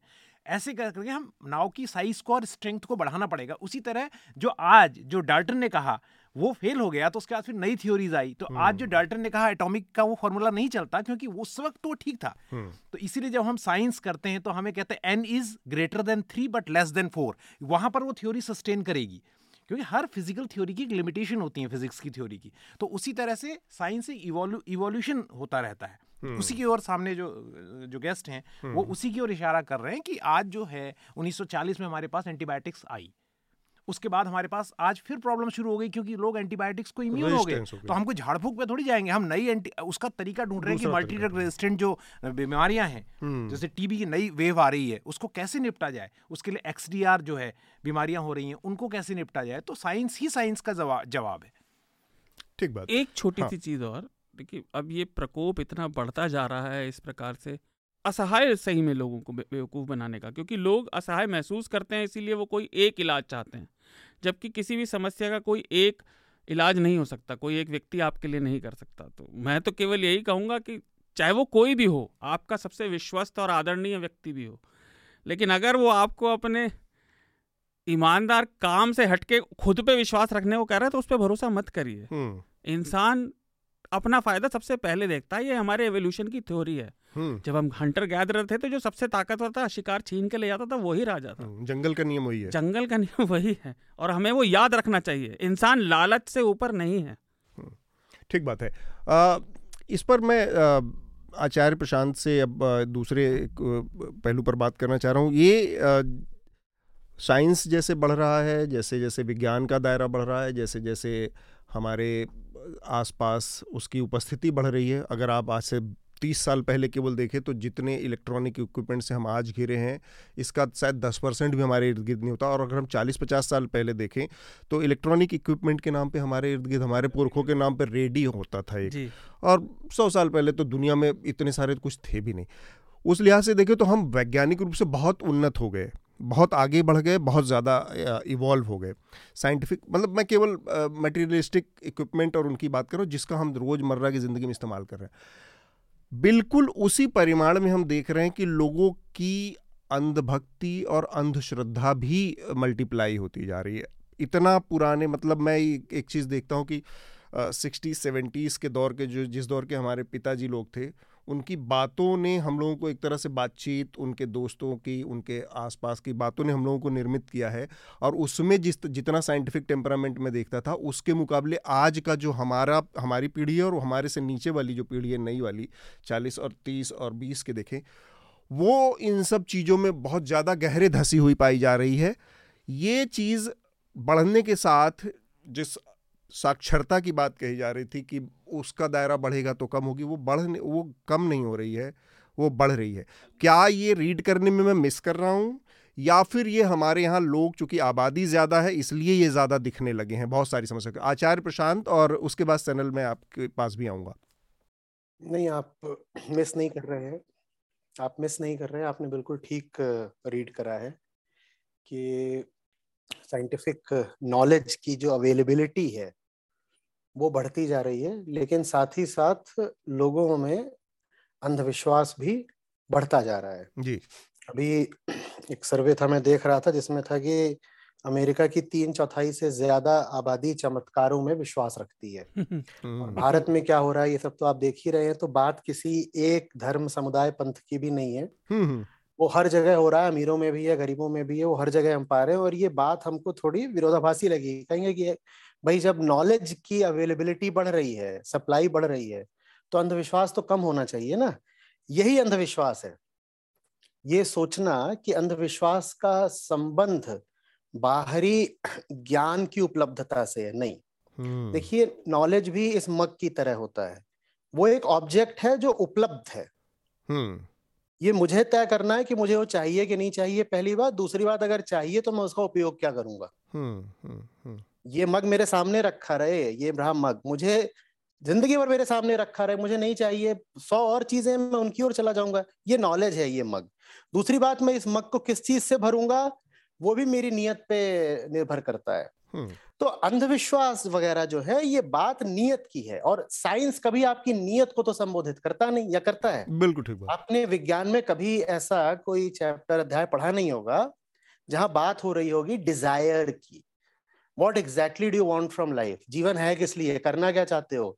ये जो सेल्फ है आई हम्म, हम्म, हम्म, ये क्यों तड़पता रहता है? बेचैन क्यों रहता है? इसे कभी कुछ चाहिए कभी कुछ चाहिए क्या चीज़ है? विज्ञान इनकी तो बात करता नहीं। तो अब एक बड़ी विचित्र स्थिति हमारे सामने आ गई है जहाँ बाहर ज्ञान ही ज्ञान उपलब्ध है और भीतर अंधेरा ही अंधेरा है। क्योंकि हम में जिज्ञासा नहीं है। जिज्ञासा क्यों नहीं है? क्योंकि जिज्ञासा अभी बात थोड़ी सी यहाँ पर जटिल होगी तो मतलब मैं उम्मीद कर रहा हूँ कि इसमें सब साथ रहेंगे और ध्यान दे पाएँगे। क्योंकि जिज्ञासा जिसकी होती है ना उसको वो नहीं रहने देती जो वो है। उदाहरण के लिए आप अपनी बिलीफ्स का एक बंडल है मैं अपनी बिलीफ्स का एक बंडल हूँ आम आदमी सब ऐसे ही होते हैं। लेकिन अगर मैंने जिज्ञासा कर ली तो मेरा बंडल टूट जाएगा। और मैं मेरा बंडल हूँ I am the bundle of my beliefs जैसे ही मैं जिज्ञासा करता हूँ मेरी बिलीफ्स टूटती है माने मैं ही टूट जाता हूँ। तो इसीलिए सिर्फ़ ज्ञान की उपलब्धता से ये निश्चित नहीं हो जाता कि लोगों में अंधविश्वास कम हो जाएगा। क्योंकि अंधविश्वास का संबंध बाहरी ज्ञान से कम और आंतरिक नियत से ज़्यादा है। आंतरिक वो नियत आपकी ठीक हो पाए इसके लिए होता है दर्शन। हम्म, हम्म और उसी साफ़ सुस्पष्ट दर्शन को अध्यात्म बोलते हैं। नहीं तो आप दुनिया भर का ज्ञान किसी के सामने रख दीजिए वो कहेगा चाहिए ही नहीं। और आप हम्म। उसके हाथ में ज़बरदस्ती दे भी देंगे ये ज्ञान का मग तो वो इसमें चाय कॉफ़ी की जगह शराब भर लेगा या कुछ भी कचरा भर लेगा। तो इसलिए आप पाते हैं कि जिनके पास नॉलेज है भी वो तब भी सुपरस्टिशियस है। आप रॉकेट लॉन्च कर रहे होते हो आप कहते हो मुहूर्त निकलेगा तब मैं रॉकेट लॉन्च करूँगा। हम्म। आप पुल का उद्घाटन बड़ी इंपॉर्टेंट बात आपने खोल के हाँ। करते हो। तो यहाँ पे तो आप पा रहे हो कि नॉलेज और सुपरस्टिशन साथ साथ चल रहे हैं। हम्म। आप बाहर से एक बिल्कुल स्टेट ऑफ़ द आर्ट युद्धक विमान खरीद के लाते हो आप कहते हो इसको नींबू मिर्ची पे लैंड कराऊँगा सबसे पहले। तो ये आप क्या पा रहे हो? ये आप पा रहे हो कि कटिंग एज नॉलेज और सुपरस्टिशन हैंड इन हैंड चल रहे हैं इससे आपको पता चलना चाहिए कि knowledge is not the antidote to superstition and this is a big superstition to think that science और knowledge themselves will take care of superstition ऐसा नहीं hmm. होने वाला है सुपरस्टिशन hmm. को काटना है तो नॉलेज से ज़्यादा आपको स्पिरिचुअलिटी की ज़रूरत है right. लेकिन हमको ये बात नहीं पता क्योंकि स्पिरिचुअलिटी हमारे लिए बड़ी खतरनाक होती है भाई जो आदमी कहता है कि मैं बहुत ज़्यादा रेशनल हूँ ओपन माइंडेड हूँ प्रोग्रेसिव हूँ यकीन मानिए वो भी जीवन में बड़े से बड़े अंधविश्वास रखता है। बस उसके हम्म। अंधविश्वास ऑब्जेक्टिव नहीं होते सब्जेक्टिव होते हैं। Objective hmm. अंधविश्वास क्या होता है? ऑब्जेक्टिव अंधविश्वास ये होता है कि बिल्ली अगर काट जाए तो अपशकुन हो जाता है। या कि फलाना पेड़ इसलिए गिर गया क्योंकि उस पर आकर के किसी ने गंदी कुछ कोई मंत्र मार दिया था। ये ऑब्जेक्ट। के ऑब्जेक्ट से लेकर के सुपरस्टिशन ऑब्जेक्टिव सुपरस्टिशन है। लेकिन सब्जेक्टिव सुपरस्टिशन तो सभी रखते हैं। उदाहरण के हम्म। लिए शादी नहीं करूँगा तो ज़िंदगी बर्बाद रहेगी। या अगर मैं महिला हूँ मैंने बच्चे नहीं पैदा किए तो मेरा जीवन ही व्यर्थ चला गया। या जीवन का उद्देश्य खुशी है और पैसा है। सुपरस्टिशन क्या है? जहाँ आपने जिज्ञासा करी नहीं और मान लिया। हम्म। जहाँ आप जानते कुछ नहीं है पर मानते हैं कि आप जानते हैं। इसको ही तो अंधविश्वास कहते हैं ना। एक तो अब यहाँ पर थोड़ा सा यहाँ पर थोड़ा सा लोगों के मत भिन्नताएँ हैं। आ, मैं चाहूँगा कि सनल सनल आपने ही सबसे पहले सर हिलाए तो आप बात हाँ अपनी रखें। सबसे पहले तो ऑब्जेक्टिव और सब्जेक्टिव का मतलब तो सब्जेक्ट से जोड़ा हुआ है और सब्जेक्टिव ये नहीं है। सब्जेक्टिव का मतलब है बिना तो ये यूनिवर्सल जो चीज़ नहीं है उसको हम सब्जेक्टिव बोलता है। ऑब्जेक्टिव जो बोलता है ये वेरीफाइबल होता है इसके बारे में बोलता है। और दूसरी बात है ये तो कभी कोई नहीं बताता है। एजुकेशन के वजह से अंधविश्वास दूर जाएगा। ये गलत सोच है। एजुकेशन वजह से तो अंधविश्वास नहीं दूर जाता है। एजुकेशन से उस सब्जेक्ट से हम इसका तो एक्सपर्टाइज होता है। Right. अंधविश्वास तो कहा से आता है? जब तो चीज़ों के बारे में साइंटिफिक एटीट्यूड नहीं है तब तो अंधविश्वास हम बोलते हैं। इसीलिए तो व्हेन जो रॉकेट लॉन्च करने से पहले तो जादू टोना करने के लिए कोशिश करे। मंदिर में इसका तो एक छोटा पीस लेके जाने के लिए कोशिश करेगा और तो जो नींबू मिर्च करेगा। आ जाएगा। ये सब तो अंधविश्वास है क्योंकि जो लोग ये काम करता है ये अंधविश्वास का आधार पर नहीं करता है। वो तो प्योरली मैथमेटिकल और फ़िज़िकल प्रिंसिपल्स का आधार पर ये करता है। बट ये चीज़ों में उनका साइंटिफिक एटीट्यूड नहीं अप्लाई करता है। हम्म। इसलिए तो ये जो लोग है, ये तो साइंटिस्ट साइंस को यूज़ करता है, उसका कुछ फ़ील्ड में, जो प्रोफेशनल चीज़ों में ये साइंटिफिक एटीट्यूड लेता है, और ये तो जादू टोना का चीज़ों में तो रॉकेट लॉन्च करने के लिए कोशिश करेगा कहीं कहीं नहीं पहुंचेगा। बट उसका दूसरी साइड में ये साइंटिफिक एटीट्यूड यूज़ नहीं करता है। और दूसरी बात है, अंधविश्वास तो बढ़ाता है, कम होता है तो एक एक डिस्कसेबल चीज़ है एक चीज़ है मेडिकल सुपरस्टिशन तो कम होता है इसलिए तो हमारा लाइफ एक्सपेक्टेंसी जब तो इंडिया जब तो 1947 में हमारा लाइफ एक्सपेक्टेंसी 45 इयर्स था। जी, अभी जी. तो it has grown up to 70 years कैसे? हम मेडिसिन को यूज़ करना शुरू हो गया मेडिसिन तो लोगों के पास पहुँचना शुरू हो इतना बड़ा पॉपुलेशन एक्सप्लोशन हो गया फिर भी तो हमारा जो मेडिकल अंडरस्टैंडिंग हर बार तो हम इम्प्रूव कर रहा हम तो मॉडिफाई कर रहा हमारा गलती हम करेक्ट करके आगे आगे जा रहे। हैं ये तो हर हम्म। चीज़ों में ये होता है। और दुनिया में पूरे देखो तो अमेरिका का एक it's not a right example बाकी तो जो डेवलप्ड नेशंस में जिस जगह में साइंटिफिक लिटरेसी ज़्यादा है वहाँ तो सुपरस्टिशन कम है। अब तो स्कैंडिनेविया में देखो स्विट्जरलैंड में देखो जापान में देखो सुपरस्टिशन कम है। जिस जगह में तो सुपरस्टिशन ज़्यादा है वहाँ तो सोसाइटी इनसेक्योर है। इनसेक्योरिटी की वजह से लोग ये सुपरस्टिशन में ज़्यादा जोड़ा रहता है। इसका hmm. एक और एग्ज़ाम्पल है जब तो समाज बदलता है चेंज बहुत ही फास्ट चेंज होता है उसी टाइम तो एक इनसिक्योरिटी ज़्यादा बढ़ेगा। It's like a safety belt for many people तो समाज तो एक सिचुएशन से बहुत जल्दी से ट्रांसफॉर्म करता है बहुत सारे लोग तो इनसिक्योर लगता है। ठीक बात तो है इमेजिनरी सेफ्टी बेल्ट है ये चीज़ों में डिपेंड करना। ठीक बात। इसलिए तो हृदय हृदय आप भी ज़्यादा जाएगा।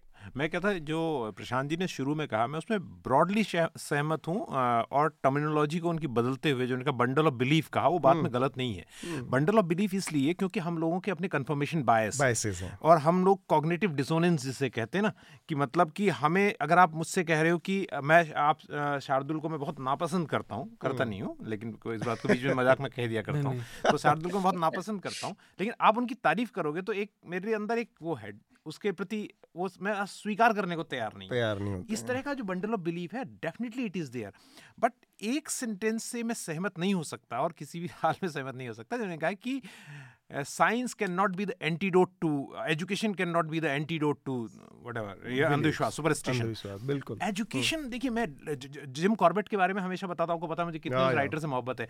उन्होंने अपनी किताब में लिखा मेरे सबसे प्रिय राइटर ने अपनी किताब में लिखा है सनल साहब। उन्होंने लिखा कि वो लेप्रेसी का एक जो पीड़ित है जब वो सोए थे झोपड़े में तो वो उनके बगल में आके सोया।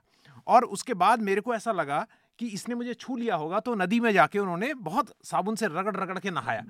लेकिन अगर साइंस उन्हें पता होती तो उन्हें पता होता कि वो एक कंटेजियस बीमारी नहीं है। नहीं है। तो जिम कॉर्बिट जैसे आदमी को इसीलिए बात लिख दी उन्होंने इतने बड़े राइटर ने फोर्टीज में। हाँ। या उससे पहले क्योंकि तब तक ज्ञान नहीं था। उनको इतनी अगर ये बात अवेलेबल भी रही होगी तो शायद प्रचार माध्यम उन तक नहीं पहुँचे। उनको पता नहीं थी। So had he been educated और उनको पता होती है एजुकेशन तो वो इस बात को नहीं मानते। सो हम्म। ये समस्याएँ जो है वो एजुकेशन से ही टूट रही हैं और लेकिन उनकी जो कॉग्नेटिव डिजोनेंस और उसकी बात है कंफर्मेशन बायस उससे में मुझे लगता है कि यहाँ पर आचार्य प्रशांत को कुछ चीज़ें रिबिटल होना चाहिए। इसमें तो एडअप करना चाहिए। कॉग्निटिव डिसोनेंस के बारे में उन्होंने कहा तो बहुत ही सही बात है। ये तो डैनियल डेनेट इसके बारे में एक बड़ा किताब लिखा है। कॉग्निटिव डिसोनेंस में क्या होता है? लोगों को पास तो जब तो कोई विश्वास है तो इसका अगेंस्ट तो समाज में तो आई मीन मेडिकल नॉलेज आता है बाकी साथ साइंटिफिक नॉलेज आता है। इसका अगेंस्ट तो अपना विश्वास का बारे में तो ये जो सोच रहा था इसका अगेंस्ट आ रहा है। फिर तो एक एक प्रोटेक्शन बनाता है। एक एक डिसोनेंस इसलिए होता है हम्म। आप साइंस को भी तो नकारेंगे क्योंकि आपके अंदर इतनी ज़्यादा माइंड रूढ़ी जाएगा तब तो चेंज होता है।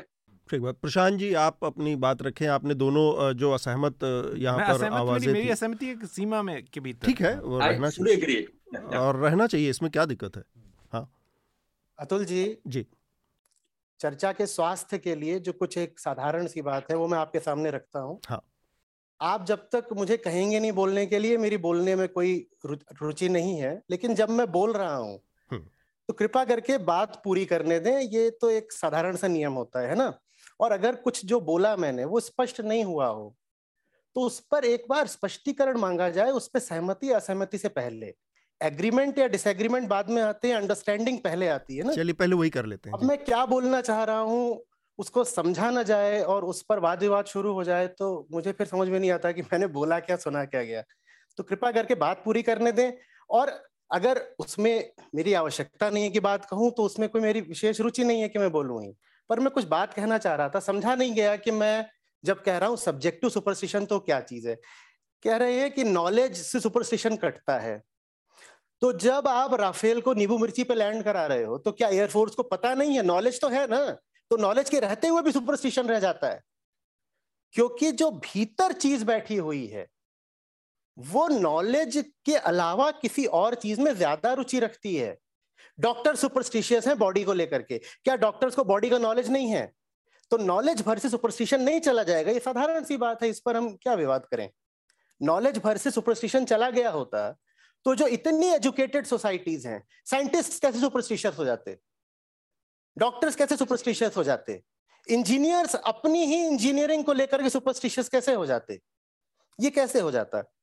तो नॉलेज भर से नहीं जाएगा। मैं नहीं कह रहा हूँ कि नॉलेज जो है वो बिल्कुल अमान्य चीज़ है या कि उसका कोई उपयोग नहीं है। मैं ये कैसे बोल सकता हूँ? हम्म, हम्म, मैंने खुद। जीवन भर नॉलेज की पूजा करी है। लेकिन सुपरस्टिशन नहीं जा रहा और हम सब लोग गंभीरता से उस पर विचार करना चाहते हैं कि आज जो ये सुपरस्टिशन की बीमारी है इतनी फैल गई है। तो हम उस पर समझेंगे गहराई से या बस हम अपनी ही मान्यताएँ आगे लाते रहेंगे? हम्म, हम्म। उसमें समझने की वजह चीज़ ये है कॉग्निटिव डिसोनेंस वगैरह ठीक है वो साधारण सी बातें पता है हमको। उसमें समझने की बात ये है कि आप खुद अपने विषय में बहुत अज्ञान में रहते हो और वो है सब्जेक्टिव सुपरस्टिशन ऑब्जेक्टिव सुपरस्टिशन है मैं इसको नहीं जानता। सब्जेक्टिव सुपरस्टिशन है, मैं स्वयं को नहीं जानता। मैं स्वयं को जब तक नहीं जानता, तब तक मैं कितना भी पढ़ा लिखा हूँ, मैं तब भी सुपरस्टिशियस रहूँगा। नहीं तो आप बहुत एजुकेटेड लोगों में, शहरों में यूनिवर्सिटीज में रिसर्च लैब्स में, क्यों इतना आप अंधविश्वास पाओगे? क्या ये तथ्य ठीक हमारे सामने नहीं खड़ा है चिल्लाता हुआ? क्या इस बात को हम देख नहीं पा रहे हैं? कि मात्र शिक्षा भर से, शिक्षा आवश्यक है अंधविश्वास हटाने को, पर पर्याप्त नहीं है। एक चीज़ होती है ना नेसेसरी बट नॉट सफिशियंट तो वो चीज़ हमारे सामने है। और हमें ताज्जुब हमारा बढ़ता ही जाएगा जैसे जैसे हम देखेंगे कि लिटरेसी रेट्स जा रहे हैं आगे प्रोस्पेरिटी आगे जा रही है नॉलेज की अवेलेबिलिटी इंटरनेट वगैरह से इतनी बढ़ रही है। हम्म। उसके बाद भी लोग और ज़्यादा और ज़्यादा और ज़्यादा अंधविश्वासी होते जा रहे हैं। उदाहरण के लिए डॉक्टर कुंडलियाँ मिला रहे हैं। तो फिर हमको ताजुब बढ़ता ही रहेगा कि ये क्यों हो रहा है क्यों हो रहा है क्यों हो रहा है? क्या हम समझना नहीं चाहते कि उसकी मूल वजह क्या है? उसकी मूल वजह यही है। हमारी शिक्षा में एजुकेशन ऑफ़ द सेल्फ नहीं है। और जब तक एजुकेशन ऑफ़ द सेल्फ नहीं होगा तब तक सुपरस्टिशन गहराता रहेगा। बस ये मेरा निवेदन है अब बाकी आप लोग देखिए। जी जी। आ, तो इस सनल एक सनल जी आप खत्म कीजिएगा मैं एक बात कह देता हूँ। आप खत्म कीजिएगा सर मैं एक बात कह देता हूँ आप खत्म कीजिएगा। मैं मैं सिर्फ़ इतनी बात कह रहा हूँ जो हम्म। अब मैं सहमत असहमति की बात ही नहीं कर रहा हूँ। हाँ। मैं सिर्फ़ फैक्ट बता रहा हूँ दो। जितने लोग ये बात कहते थे इवन उसको भी छोड़ दीजिए। जो साइंस के रूप में शामिल किया गया मेडिकल साइंस के रूप में आयुर्वेद। जितने लोग आयुर्वेद की बात करते थे जब कोरोना महामारी फैली तो ये सारे लोग जो थे वो एलोपैथी की ओर क्यों गए?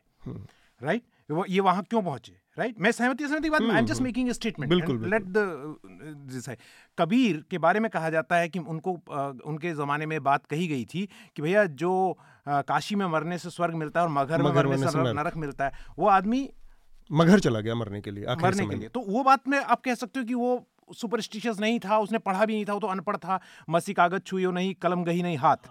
उसने तो हाथ में कुछ कभी उठाई नहीं तो वो आदमी वहाँ चला गया। I am just making two statement but these people जो इतनी बड़े बड़े दावे करते थे और हमारे मंत्री जी के साथ खड़े होके फ़ोटो खिंचाते थे और कहते थे हमने हम्म, हम्म। जादुई दवाएँ विकसित कर ली जब ये बीमार होते हैं सारे लोग इवन आप बाबा रामदेव की बात कर रहे हैं उनकी दवाओं का जिस तरह से सरकार ने लॉन्चिंग की। बस नहीं और वह तमाम लोग इवन हम्म। जो बड़े बड़े एक्टर्स जो थे जब बीमार हुए तो वो कहाँ गए? हॉस्पिटल में शरण में गए। बिल्कुल ठीक बिल्कुल नहीं गए। सनल आप अपनी बात पूरी करें। क्या बेसिकली तो एक एक चीज़ बहुत ही इंपॉर्टेंट है। हम तो रॉकेट लॉन्च करने से पहले तो कोई साइंटिस्ट तो ये तो नींबू और मिर्ची लेके आ गया ये तो सुपरस्टिशियस है। क्यों सुपरस्टिशियस होता है? इसमें तो सिर्फ़ एक ही चीज़ है। और नींबू और मिर्ची से कोई रॉकेट नहीं लॉन्च हो सकता है। ये तो जितना बिलीव करता है उसमें तो कुछ नहीं लॉन्च हो सकता है। ये तो नींबू नींबू मिर्ची किया नहीं किया फिर भी लॉन्च हो सकता है। क्योंकि hmm. इसका आधार है साइंटिफिक नॉलेज और साइंस का बेस्ड टेक्नोलॉजी है। hmm. और एक अंधविश्वासी है तो कुछ चीज़ करेगा उसमें तो कुछ फ़ायदा नहीं उनका मन का शांति मिलेगा क्योंकि ये अंधविश्वास से तो कुछ अशांति है उससे तो फ़ायदा मिले मिलेगा। तो चीज़ों तो काम होने के लिए ये अंधविश्वास से कुछ फ़ायदा नहीं मिलता है। तो आप तो डॉक्टर तो सर्जरी के पहले तो कोई प्रार्थना करेगा। प्रार्थना करके तो कोई कुछ नहीं होता है। बट जो कर रहा है है। उसमें काम होता है। तो प्रार्थना तो अलग चीज़ है। इसमें तो फ़ायदा है तो सिर्फ़ प्रार्थना से होना चाहिए। ये तो सबसे इंपॉर्टेंट चीज़ है। ये दोनों अलग होना चाहिए। पर विश्वास का बारे में उस उस एरिया में जो लोग तो साइंटिफिक चीज़ करता है, उनका मन में तो जो they are not absolutely scientific in everything इसमें क्या होता है? जो चीज़ में तो प्रोफेशनल है, उसमें तो साइंटिफिक एटीट्यूड है. जो चीज़ तो उनका प्रोफेशनल लाइफ नहीं है, उसका तो इसमें तो बहुत सारे चेम्बर्स है जिसमें तो पौराणिक विश्वास तो जो बिना क्वेश्चनिंग चलता है। जिस चीज़ में हम तो क्वेश्चन करने के लिए शुरू होता है, हम तो पूछताछ करने के लिए शुरू होता है, अपना तो ट्रेडिशनल बिलीफ को हम खुद चैलेंज करने के लिए तैयार है। तब तो ये सब तो विश्वास तो दूर जाएगा। हम्म।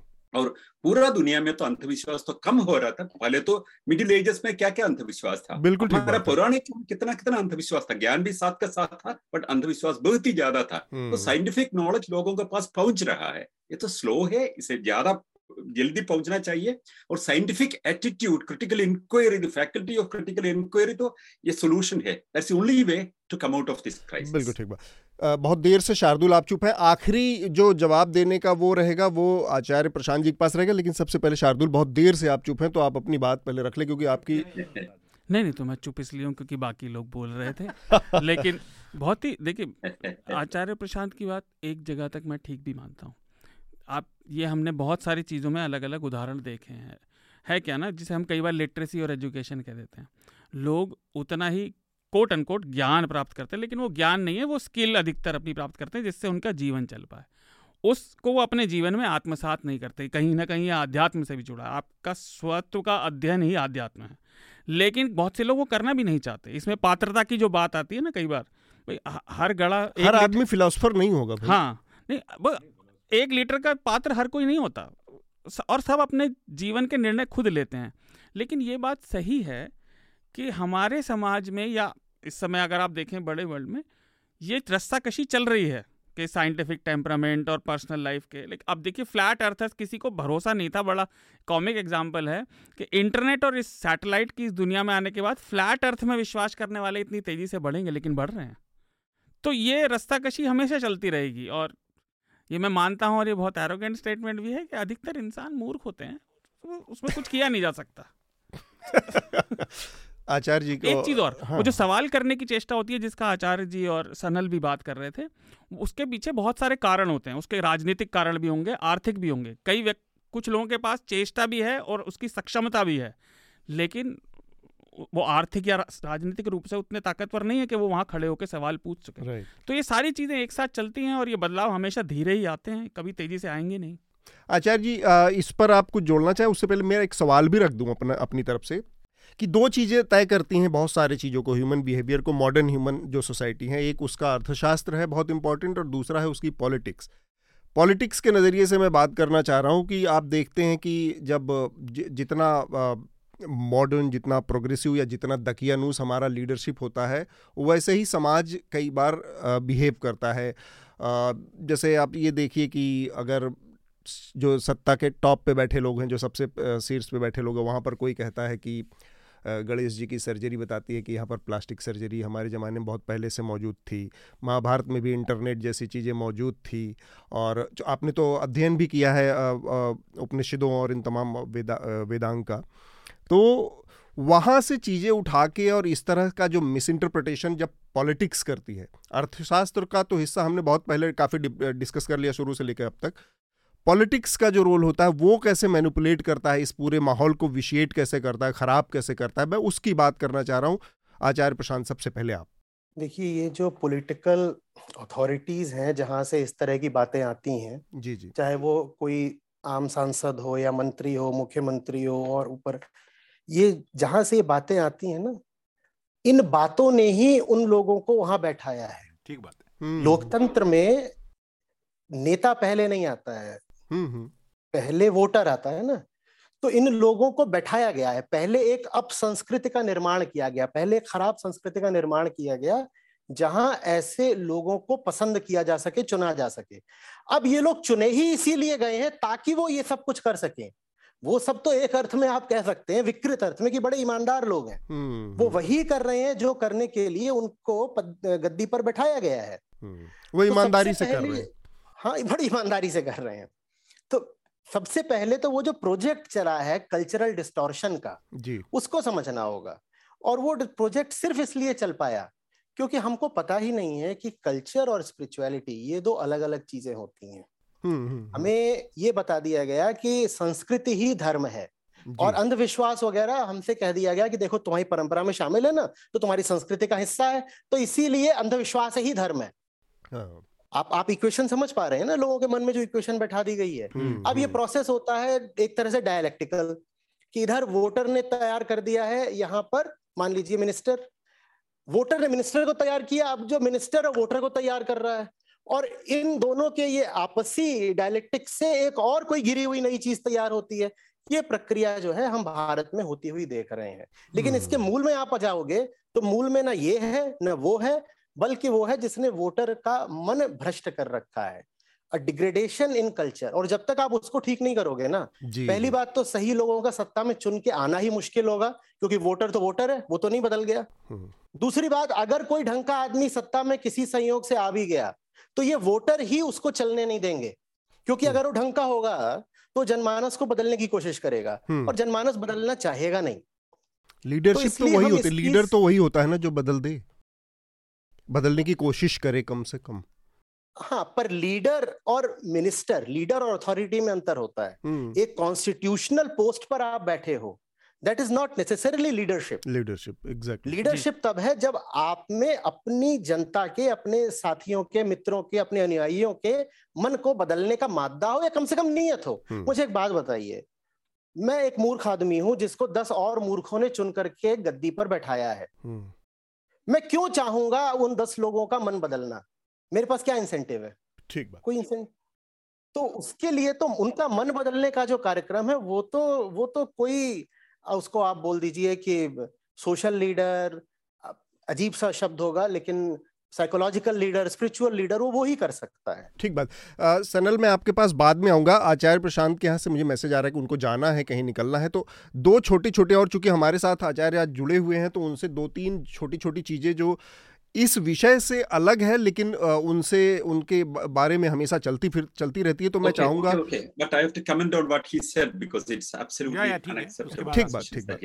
तो दो तीन चीज़ें हैं आचार्य जिसके बारे में मैं आपसे जानना चाहूँगा। और ये व्यक्तिगत रूप से मैंने बहुत ज़्यादा इसको फॉलो नहीं किया है लेकिन मेरे सामने आई जब मैंने आपके बारे में थोड़ा पढ़ा लिखा और जाना तो वो चीज़ें मेरे सामने आई। मसलन या ये भी हो सकता है कि वो आउट ऑफ़ कॉन्टेक्स्ट चीज़ें कोट की जा रही हों तो वो भी आप साफ़ कर सकते हैं। आ, महिलाओं को लेकर आपके जो विचार और जो जेंडर के बीच में मतलब महिला पुरुष के जो रिश्ते हैं, उसको लेकर और प्यार, इश्क, मोहब्बत जैसी चीज़ों को लेकर आपके विचार बड़े रूढ़िवादी माने जाते हैं। जैसे आपका एक वीडियो में देख रहा था कि जिसका टाइटल था कि लड़का लड़की एक नहीं हो सकते जैसे लड़के लड़कों की इक्वेशन अलग होगी लड़की लड़की की इक्वेशन अलग होगी और लड़के लड़की की एकदम तीसरी अलग इक्वेशन होगी वो उस तरह से दोस्त नहीं हो सकते। जेंडर को लेकर एक तरह का मैंने पाया कि एक तरह का प्रेजिडिस है क्या किसी तरह का? इसी तरह से एक मैंने पाया सुंदर महिलाओं से बच कर रहने की आपकी एक वो है सलाह है। और तो ये इस तरह के दिल लगाओगे तो चोट खाओगे ही खाओगे। अब ये ऐसा एक तर्क है दिल लगाओगे तो चोट खाओगे ही खाओगे कि जहाँ पर आ, दो विपरीत लिंग के लोगों के बीच आपस में मिलने प्यार एक जैसे बहुत प्यार बहुत अच्छी भी चीज़ है। हमेशा इसको केवल बहुत संकीर्ण नज़रिए से न देखा जाए कि ये दो लोगों के बीच में मिलने और उसका फिर एक फलितार्थ सेक्स के रूप में है या फिर बच्चे पैदा प्रजनन से ही नहीं है। तो वो रास्ता एकदम से बंद हो जाता है जब आप कहते हैं कि आ, ये इस तरह की चीज़ या प्यार करोगे दिल लगाओगे तो चोट खाओगे। ये क्या है? ये जो आपका पूरा ये इस पर बहुत सारा फिलोसफी आपकी है उसको थोड़ा सा अगर आप हमें साफ़ कर दे जाने से पहले। फिलोसफी बहुत सारी होगी लेकिन उसमें से आपने देखी कितनी? आपने उस चीज़ के लिए मुझ पे प्रश्न उठाया है जिस नहीं, नहीं मैंने प्रश्न नहीं उठाया। मैंने कंफ्यूजन दूर करने के लिए बात प्यार का। प्रश्न जिस चीज़ हाँ। के लिए मेरी सबसे ज़्यादा भर्सना होती है अच्छा। इनके विचार इतने ज़्यादा प्रोग्रेसिव है महिलाओं को लेकर के पुरुषों को समस्या हो जाती है कि आप कर क्या रहे हैं। अच्छा पुरुष पुरुष पुरुष इनसिक्योर हो जाता है अपनी सत्ता को लेकर। फेमिनिस्ट नहीं। मुझे बोलते हैं ये आदमी अल्ट्रा फेमिनिस्ट है। और अच्छा। उसकी जगह आपने उसका क्या अर्थ कराया कि आप मुझसे पूछ रहे हैं? अरे जब मैं बोल रहा हूँ लड़का लड़की दोस्त नहीं हो सकते तो मैं क्या बोल रहा हूँ? मैं बोल रहा हूँ लड़का जब तक लड़का बना हुआ है लड़का माने वो बॉडी आइडेंटिफाइड है कि I am I am a male और जब तक लड़की लड़की बनी हुई है कि मैं तो फीमेल हूँ तब तक वो दोनों दो बॉडीज हैं दो बॉडीज दो कॉन्शियसनेस नहीं हो सकते ना। फिर उन दोनों के लिए अनिवार्य हो जाएगा कि वो एक दूसरे को सेक्सुअल नज़र से ही देखें। तो स्त्री पुरुष में स्वस्थ संबंध हो पाए इसके लिए मैंने कहा है कि आप सबसे पहले तो ये भूलिए कि आप देह से मेल हो। आप अपने आप को एक मनुष्य जानो चेतना हम्म, जानो तब हम्म। जाकर के किसी महिला से स्वस्थ संबंध बना पाओगे। ये है उस पूरी बात का सार। ठीक बात। ये ये तो क्लैरिटी आ गई। दूसरी वाली जो दिल लगाओगे तो चोट खाओगे? अरे भाई ये मैं नहीं बोल रहा मुझसे बहुत पहले श्री कृष्ण बोल गए हैं कि सकाम कर्म कुछ नहीं देता।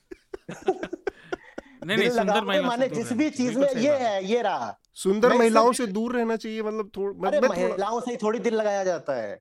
जहाँ भी दिल लगाओगे जो भी आपने ऑब्जेक्ट पकड़ लिया अपनी कामना का अच्छा। वो आपको निराशा देगा क्योंकि आपको चाहिए तो महिला आपके लिए बिंब है रूपक है।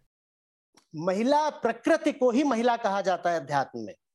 प्रकृति और पुरुष का दृष्टांत चलता है ना? हम्म। तो पुरुष माने चेतना और प्रकृति माने महिला। वो एक एक तरह का आप समझिए एनोलॉजी होती है। उसमें ये नहीं कि जो शारीरिक महिला है उसकी बात हो रही है। हाँ। देखिए the whole thing proceed this way हम सबको कुछ ना कुछ चाहिए हम सब भीतर से बेचैन रहते हैं। आपको भी कुछ चाहिए मुझे भी कुछ चाहिए नहीं तो आप एक हाथ ना हिलाएँ अपना। अभी जो आपने मुँह पे हाथ रखा हुआ है ना आपको हम्म। पता हो ना पता हो उसके पीछे कोई कामना होगी। और ये जो मेरा हाथ इतना नाच रहा है मुझे पता हो ना पता हो इसके पीछे भी कोई कामना होगी ठीक है? जी जी। हम सब कामनाओं के हैं पुतले। और हम जानते नहीं कि हम चाह क्या रहे हैं। तो हमारे सामने जो चीज़ आती है ये रहा। अब ये इस वक्त प्रतीक बन गया है हमारी सामने का कामनाओं का हम्म। हम्म? हमारे सामने जो चीज़ आती है हम जा करके उसी से चिपक जाते हैं। उस चिपकने में कोई एथिकल नैतिक मोरल प्रॉब्लम नहीं है। उसमें एक बहुत प्रैक्टिकल समस्या है। जी, जी. समस्या यह है कि आप जो चीज़ उससे चाह रहे हो वो आपको उससे मिल नहीं सकती। तो उसमें रूढ़ी की कोई बात नहीं है। उसमें व्यवहार की बात है। व्यवहार माने प्रैक्टिकल यूटिलिटी कहाँ है उसमें? मैं ज़िंदगी भर इससे साथ रहूँ और सोचू ये मुझे फुलफिल कर देगा। और ये कर तो पाया नहीं तो मेरी ज़िंदगी बर्बाद गई ना। ये हम्म। है कुल बात। ठीक जी। काफ़ी विस्तार से। आ, मेरे ख्याल से आपको निकलना भी जाना भी था आचार्य जी। तो आप अपना एक रिकमेंडेशन की प्रक्रिया होती है हमारे यहाँ जो आप कुछ रिकमेंड करते हैं हमारे श्रोताओं के लिए कोई पढ़ने के लिए किताब कोई फ़िल्म कोई डॉक्यूमेंट्री कोई लेख कोई गाना कोई कुछ भी।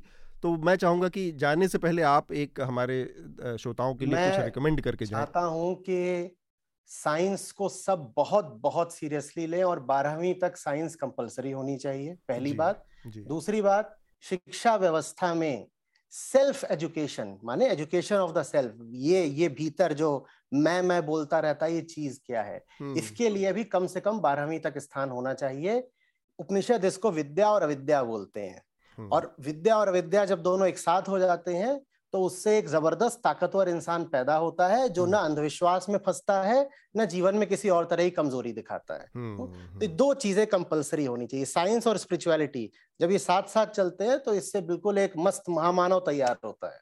ठीक बात। तो कोई और रिकमेंडेशन कुछ और तो कुछ इसके लिए कोई किताब बता रहे हैं हाँ नहीं वही वही मैं पूछ अच्छा वो उन्होंने बोला कि अभी तो उन्होंने ये एजुकेशन को रिकमेंड किया। कुछ और कुछ करना चाहेंगे आचार्य जी आप? रिकमेंड कोई किताब क्योंकि आपके पीछे मैं बहुत सारी किताबें देख पा रहा हूँ। बोलता ही रहता हूँ इस विषय पर इतना बोला है।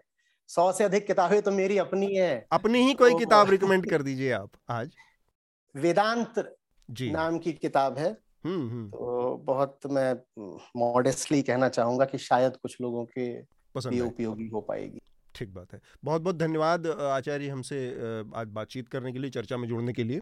थैंक यू बहुत शुक्रिया। सनल हमारे साथ बने रहेंगे आगे भी। बहुत धन्यवाद। सबको बहुत बहुत धन्यवाद। थैंक यू सर ये थोड़ा सा वो रहा कि आचार्य जी ने बहुत सारी बातें कही और उस पर उनको सनल कुछ रिप्लाई भी करना चाह रहे थे लेकिन अब वो नहीं है।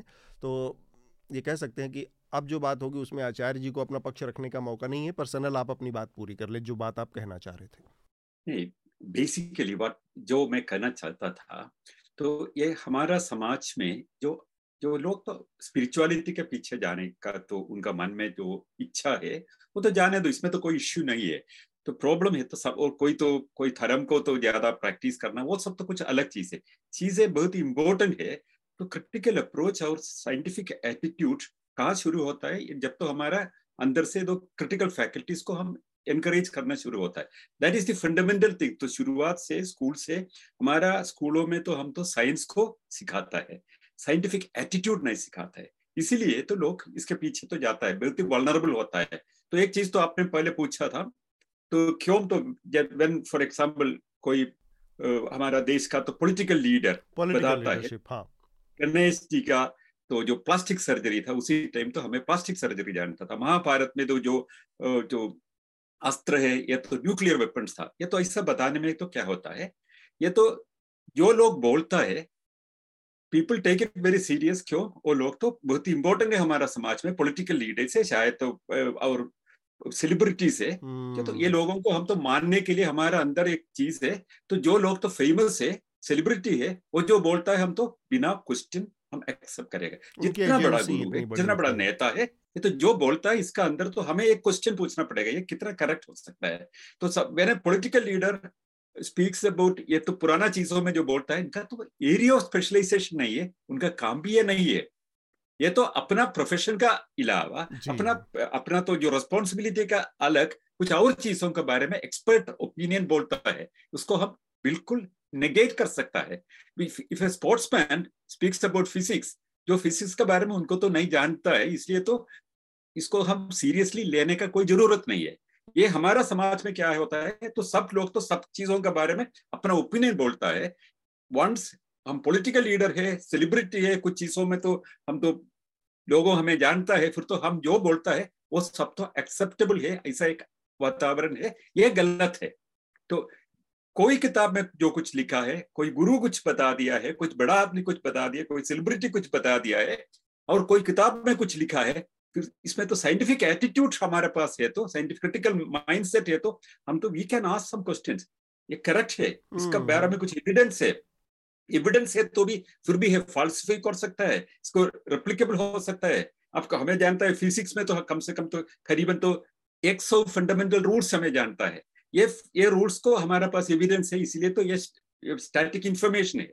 तो कुछ और चीज़ कुछ बता दिया तो कैसे तो ये करेक्ट हो सकता है? वेरीफाई कर सकता है। ये अप्रोच जब शुरू होता है तब तो हमारा समाज में बहुत सारा अंधविश्वास दूर जाएगा और हमारा टोटल अप्रोच में बहुत सारा फ़र्क आएगा। स्पिरिचुअलिटी अंडरस्टैंड करने के लिए भी ये चीज़ इंपॉर्टेंट है। जो चीज़ समाज में साइंस अंडरस्टैंड करने के लिए और सोशल अप्रोच अंडरस्टैंड करने के लिए हर हर चीज़ में अंधा फॉलो नहीं करना ठीक बात। क्रिटिकल होना इसमें एक और चीज़ जो कि हमने बहुत ज़्यादा बातचीत जो की है वो उस हिस्से पर की है कि जो लोग हैं, अंधविश्वास जिन पर यकीन, जिन लोगों का यकीन होता है, इस पूरी बातचीत में वो एक हिस्सा है जिस पर कम बात हो पाई, वो है धीरेन्द्र शास्त्री जैसे लोग, जो इस तरह की स्थितियों के लाभार्थी हैं, जो फ़ायदा उठाते हैं। इन बाबाओं के निर्माण, इनकी बनाव की, बनावट की प्रक्रिया, ये मतलब समाज से बाबा बनते हैं बाबा ऐसे लोगों को बनाते हैं और इसका दोहन करते हैं। ये इस प्रक्रिया को समझने का कोई ज़रिया है हृदय और शार्दुल आप दोनों से मैं पहले। नहीं अपने पॉलिटिकल रिपोर्टर के तौर पर हम इस प्रक्रिया को ऐसे समझते हैं कि अभी सनल जी बात कर रहे हैं कि साइंस की ठीक हाँ। है। हम हम सब लोग यहाँ पर जो स्टूडियो में बैठे हुए हैं साइंस हाँ, की बात कर रहे हैं। लेकिन एक बार एक कम्युनिस्ट लीडर से इंटरव्यू में पूछा गया आप कैसे नेताओं को की, की, की मदद ले रहे हैं जो कि मतलब उनका इशारा जयललिता की ओर था जब उनकी ओर बढ़ रहे थे कि वो तो ये करते हैं पूजा। उन्होंने कहा कि यहाँ सारे जो लोग लो कैबिनेट की में शपथ लेने से पहले पूजा करने जाते हैं। हम्म। ठीक है? तो मैं क्या कर सकता हूँ इसके लिए? हम्म। मतलब और कर्नाटक के तो एक मुख्यमंत्री बी एस येदुरप्पा वो इस्तीफा देने से पहले भी पूजा करने जाते ठीक है? और कोई भी एक एक एक जमाने में सनल साहब एक यहाँ पर बड़ा समस्या हो गई थी 2004 में। जो तेलंगाना के भी मुख्यमंत्री हैं वो तब श्रम मंत्री लेबर मिनिस्टर बने थे। के हाँ। तो उन्होंने अपने दफ्तर में पूजा की थी और उसको लेके क्योंकि सीपीएम जो है वो सपोर्ट कर रही थी तो सरकार को उन्होंने अपना स्टेटमेंट निकाला पॉलिट ब्यूरो का कि ये ऑफ़िस में पूजा नहीं होनी चाहिए ये पूजा घर पे होनी चाहिए। हाँ। हालाँकि उनका जो मान था वो ये था कि मतलब वो इस तरह का धार्मिक अनुष्ठान नहीं होना चाहिए लेकिन पूजा में कोई दिक्कत नहीं है किसी की फेथ लेकिन जो हम विश्वास की बात कर रहे हैं ना साइंस तो ये बात नहीं कहता ना। साइंस को मानने का मतलब आप काफ़ी मतलब आपको हाँ इवॉल्व होना पड़ता है। दूसरी बात ये कि आपको अपनी आलोचना के लिए भी तैयार रहना पड़ता है। आपको कई बार लोग आलोचना भी करेंगे आपको घमंडी आलोचक बोलेंगे लेकिन क्या करें? जो साइंस साइंटिफिक तरीके से सोच रहा है वो लॉजिक की डिमांड करेगा। हाँ। अब वो बार बार हम जैसे बात करते हैं ना कि फिलोसफी की आप बात कर रहे थे हम्म, मेरे को उसमें हम्म। थोड़ा सा सहमति है कि philosophy is also very logical ना? हम्म, जो सॉक्रेटिस जो फिलोसफर था लेकिन उसने जो उसकी सोच थी वो लॉजिक पे बात करता था ना? तो लॉजिकल इज़ वो कह रहे थे मतलब प्रशांत जी यहाँ पर नहीं है पर उन्होंने कहा कि कॉग्निटिव डिसोनेंस कोई ऐसी कॉग्निटिव चीज़ है हाँ, हाँ। वो ये ये एक साइकोलॉजिकल टर्म है जो बहुत ही रिसर्च की बात पता चला है जिन्होंने कहा। तो जो सनल जी बता रहे थे कि कॉग्निटिव डिसोनेंस इतना इतना कट्टर है कि वो आपके सामने साइंटिफिक एक्सप्लोजन होते हुए भी कहेगा नहीं ये नहीं हो ये खारिज करेगा। उसको खारिज करेगा। ये तो बहुत ही इम्पोर्टेंट बहुत ही अच्छा हो गया। तो आप तो इसके बारे में तो इतना जानकारी था आपका आपको हमें कॉग्निटिव डिसोनेंस सुपरस्टिशंस को एड्रेस करने के सबसे बड़ा प्रॉब्लम है लोगों का कॉग्निटिव डिसोनेंस है। रियलिटी से अलग होके तो एक बेस होता है उनका मन में। Very very very interesting point very correct also thank you हाँ देखिए ये जो कॉग्निटिव डिसोनेंस है ये इंसान की फितरत है मैंने बताया था ना आप सामने आँखों देखी चीज़ को ज़्यादा मानते हैं लोग या हमारा नेचर ऐसा है हमारा ब्रेन ऐसे ही काम करता है।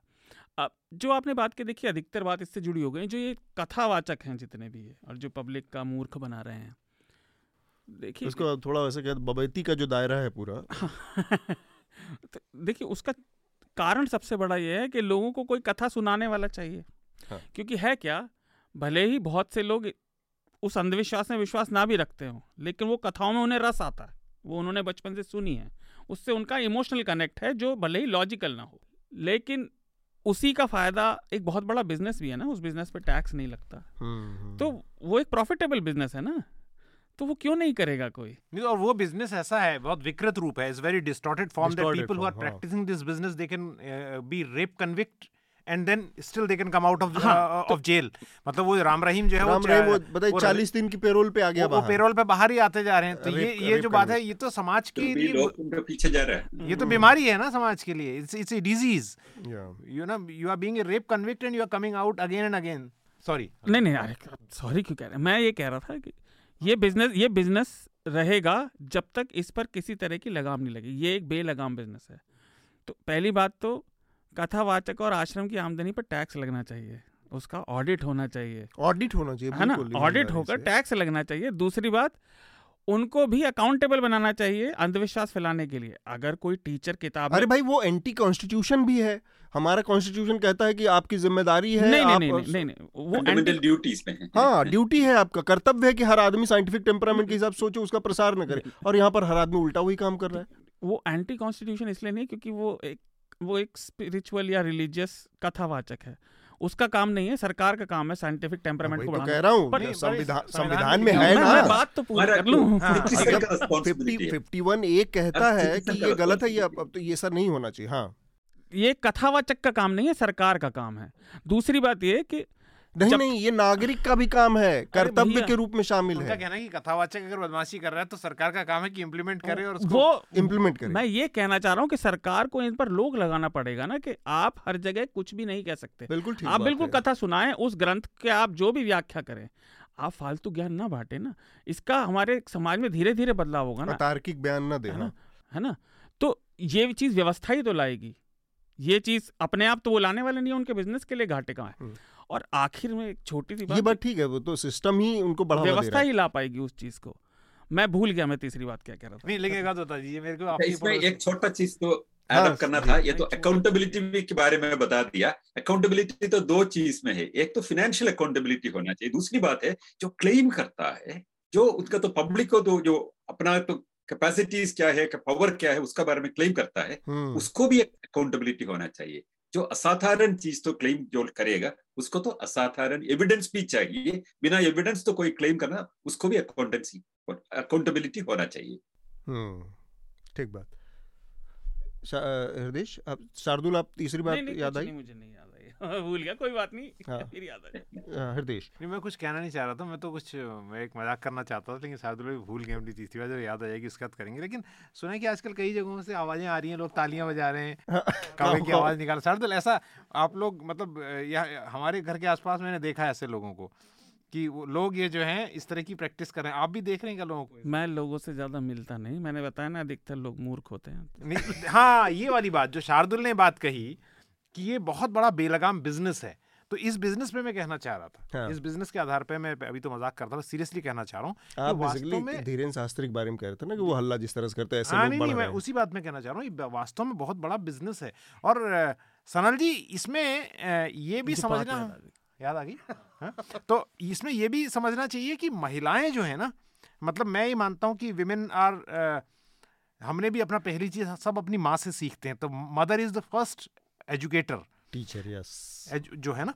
बच्चों की। जो आपको किसी भी चीज़ का सिखाती है कि आप इवन खाना कैसे खाना है समाज में तमीज तमीज से कैसे बैठना है या पहरा कौख का कहरा जो है अल्फ़ाबेट्स हम उसी से सीखते हैं। लेकिन एक बड़ा आ, ये बात है काफ़ी कि महिलाएँ भी पुरुष तो हैं ही लंपट। जो कर रहे हैं सब। महिलाएँ भी जो हैं इनके पीछे मतलब बहुत बड़ी संख्या में फॉलोअर फॉलोअर्स हैं। हाँ। वो एक बहुत बड़ा संकट है क्योंकि वही महिलाएँ दादियाँ हैं वही बुआएँ हैं माएँ। आदमी तो है ही मैं एग्जाम्प्ट नहीं कर रहा हूँ कल कोई कहेगा आदमी तो खैर पूरा रैकेट चला ही रहे हैं। वो तो कॉन्शियसली चला रहे वहाँ से ही आ रही है पर आर दे मोर गलिबल आपको क्या लगता है? क्या वो ज़्यादा इस बहुत सही कहा आपने। इसका तो कारण क्या है? समाज में तो हम तो महिलाओं को हम बहुत पीछे लगा है। तो जो they are not expose to many things इसलिए तो समाज में तो हम पूरा तरफ़ से तो महिलाओं को हम पीछे पीछे लगता है। इसलिए तो they become naturally more vulnerable तो वल्नरेबिलिटी जिस जगह में ज़्यादा है वहाँ तो रिस्पॉन्स भी ऐसा तो जल्दी हो सकता है। तो जब तो समाज में तो महिला तो ये तो ये वल्नरेबिलिटी से नहीं बाहर आता है तब तो ये ज़्यादा होता है। ये तो सिर्फ़ ये ये ये ये साधु का बात नहीं है ये तो जो पादरियों के पीछे जाता है वहाँ भी तो जो हाँ, लोग तो ये सब हाँ। तो महिलाओं है सबसे पहले। एक बात है। तीसरी बात जो मैं थी शार्दुल की वो याद आ गई। मुझे याद आया था कि अगर आप धीरेन्द्र शास्त्री के वीडियो देखें कितने असभ्य व्यक्ति है। आप ऐसे व्यक्ति को अपने घर में बैठाना पसंद नहीं करेंगे अगर वो उस वेशभूषा में ना हो उस टाइटल के साथ। तो और ये सभ्यता सबके अंदर पता होती है लेकिन हम उसे देख कर झुटला जाते हैं कि हम्म, अलग आदमी हम्म। है। और रही बात राम रहीम की तो ये तो मैं सही में जानना चाहता हूँ इसको इतनी जमानत मिल कैसे रही है? लगातार पेरोल पे पेरोल। लगातार बेल मिल रही है और उन पर हत्या और बलात्कार के इल्ज़ाम है। उनमें से एक तो पत्रकार की हत्या भी थी जो उन पर हाँ। रिपोर्ट कर रहे थे। नहीं तो इसलिए मिल रही है क्योंकि वो जो बात हम कर रहे थे ना कि राजनीतिक जो राजनीतिक लोग, लोग जो हैं उनको उन, उनके पीछे फॉलोइंग है। वो अभी भी उनके एक एक कॉल पे वोट देते हैं। उन लोगों की। तो मैं तो यही कहना प्रोसीजरल मतलब कैसे हो रहा है? नहीं और लोगों को देखिए ना यही यही जंतर मंतर पर आसाराम बापू को जेल गए ढाई साल हो गए थे। ढाई साल तक लगातार धरने पर बैठते रहे लोग जंतर मंतर पे आसाराम बापू के समर्थक। ढाई साल इतना बड़ा तो कोई किसी ने कभी धरना प्रदर्शन देखा नहीं होगा कि लगातार कंटिन्यू और आज भी जब तक वो हैशटैग ट्विटर पे चलाते हैं आसाराम बापू के पक्ष में। सबसे ज़्यादा हैशटैग चलता है संत रामपाल का। मैं तो जानता भी नहीं कौन है लेकिन हर जगह चलता रहता तो ये है कल्ट जो फिगर बनाने की कोशिश है और इनके सारे उल्टे सीधे कामों को उसके आड़ में जस्टिफाई करने की बात होती है। खैर। काफ़ी समय भी हो गया है मेरे ख्याल से तो रिकमेंडेशन की जो प्रक्रिया है वो आप पूरी कर लेते हैं। सबसे पहले सनल आपसे हम चाहेंगे कि आप हमारे श्रोताओं को क्या रिकमेंड करेंगे इस हफ़्ते? बहुत माहौल कुतर्क का है तो कुछ तर्क वाली बात हो जाए। एक चीज़ तो एक अच्छा सा एग्ज़ाम्पल था जब मैं इंडिया में इंडिया में था तो नेशनल साइंस सेंटर में हर साल में वेकेशन समर वेकेशन में एक साइंटिफिक एटीट्यूड बढ़ाने के लिए तो एक प्रोग्राम था। इसमें तो I was giving the lecture उसमें तो करीबन 300 बच्चों आ रहा था। उनको हम सब चीज़ तो हम एक्सप्लेन कर रहा था, अपने आप तो क्वेश्चन करने के लिए तो बता रहा था। फिर तो हम ये बता रहा था, आप जाके दस लोगों को और तो ये आइडिया देना पड़ेगा। चीज़ों तो बिना क्वेश्चनिंग एक्सेप्ट नहीं करना। जो माँ बता दिया, या बाप बता दिया, कोई अध्यापक बता दिया, जो कुछ है, अपना मन में एक क्रिटिकल माइंडसेट होना चाहिए। तब तो एक अंधविश्वास से बाहर आने के लिए इजी तरीका है। बिना विदाउट सोशल कॉन्फ्लिक्ट ये पॉसिबल है। ऐसा तो एक एक स्टूडेंट्स को एम करके कोई क्रिटिकल इंक्वायरी बनाने के लिए कुछ प्रोग्राम हम बना दिया तो अच्छा है। और दूसरी एक बड़ा सजेशन मेरा पहले भी मेरा मन में है कि हमारे देश में तो बहुत सारा ऐसा तो बहुत प्रचार हुआ लोग है सत्य साई बाबा। इतना बड़ा पॉपुलैरिटी था उसको वो भी चमत्कार दिखाते थे। बहुत ही चमत्कार हाथ का सफ़ाई कर रहा था फिर भी तो हमारे देश में बहुत सारा लोग इसका पीछे था। सचिन तेंदुलकर तो तेंदुलकर भी उनके तो कैमरा से भी पकड़ लिया फिर भी तो इतना सारा लोग था। तो ऐसा बहुत सारा लोग है।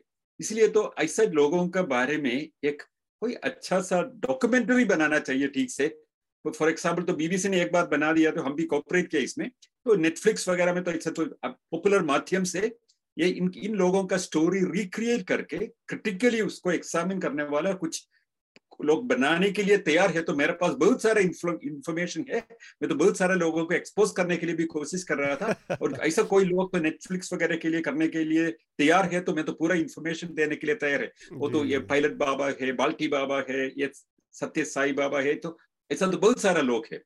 हम्म। शुरुआत में तो 1960s में तो हमारा तो एक इंटरनेशनली भी बहुत पॉपुलर था ये तो ट्रांसेंडल मेडिटेशन बोल के तो एक एक शायद उनका नाम मैंने भूल गया था। महेश योगी ये हम्म, सब लोगों के बारे हम्म। में मेरे पास इतना इंफॉर्मेशन है। कोई तो अच्छा एक डॉक्यूमेंट्री वगैरह तो इसका एक सीरीज़ बनाना चाहिए तो भी मैं कोऑपरेट करने के लिए तैयार हूँ। ये तो बहुत ही बड़ा एजुकेशन हो जाएगा पूरा दुनिया में। ठीक बात। शार्दुल आप क्या रिकमेंड करेंगे? पहली तो मैं हृदय की रिपोर्ट रिकमेंड करूँगा। टेहरी के एक गाँव से है जो बिल्कुल डैम की झील के बगल में बनी हुई है। बहुत अच्छी रिपोर्ट है वो देखनी चाहिए और हमारी व्यवस्था कितनी उदासीन है लोगों के लिए। है। तो वो उससे पता चलता है। और दूसरा मेरा खुद का मैंने एक आर्टिकल लिखा फॉर अ चेंज बीबीसी की जिस डॉक्यूमेंट्री की पिछले हफ़्ते बात हुई थी उसको लेकर बहुत सारे पत्र भी आए। तो उसका दोनों एपिसोड देखकर मैंने रिव्यू लिखा है तो वो और वो आप अंग्रेज़ी के साथ साथ हिंदी में भी कल से पढ़ हाँ, हाँ, हाँ, हृदय आपका रिकमेंडेशन दो ही हैं इस हफ़्ते। हाँ, पहली बार दो तीन से दो, दो में एक मेरा है तो मतलब हाँ। मेरे को और कम आपत्ति है आपत्ति तो कभी नहीं थी हाँ। लेकिन मेरे ऐसे कुछ सोच के नहीं आया लेकिन हाँ मनीषा ने एक इंटरव्यू किया है जो सीएसडीएस के लोगों के साथ वो बहुत अच्छा है जो जिसमें उन्होंने बताया है कि लोग न्यूज़ पर किस समुदाय के लोग जो न्यूज़ आजकल जो हो गया है पूरी तरह से एक तरह से एंटी पीपल और सुपर स्टेशन को बढ़ाने वाली और कम्युनल जो टेम्परा कम्युनल जो राइट्स फैलाने वाली न्यूज़ और न्यूज़ एंकर हो गए हैं तो उनको, उनका भी ज़िक्र उसमें आता है उनका कहीं कम से कम तो वो सी एस डी एस के जो लोग हैं, उनके साथ टीम के साथ पूरा इंटरव्यू मनीषा का, वो ज़रूर देखें न्यूज़ लॉन्ड्री की वेबसाइट पर है। अतुल ने पिछली बार जो टिप्पणी की थी, मुझे यहाँ पर वो इसलिए अच्छी लगी, मैं देखता तो हर बार हूँ, कि उसमें उन्होंने ये बताया कि किस तरह से न्यूज़ चैनलों के मालिक बदले हैं और बहुत मोटी तनख्वाहों पर आए हैं। तो वो मोटी तनख्वाहों पे आए हैं they are getting very fat salaries तो वो भी जैसे उन्होंने कहा बेलगाम बाज़ार है वो सुपर स्टेशन दिखा रहा है। तो मुझे हाँ। अभी वहाँ पर जो दोस्त थे मीडिया के वही चैनल उन्होंने बताया कि भैया ये तो मालिक कह रहा है ये संपादक की नौकरी जाने वाली है तो वो फैला रहा है ये सब वो कह रहा है कि सुपर स्टेशन फैलाओ क्योंकि ये टीआरपी लाएगा। तो इससे दो तीन चीज़ें हैं जो आपने बात कही वो पुष्ट होती है।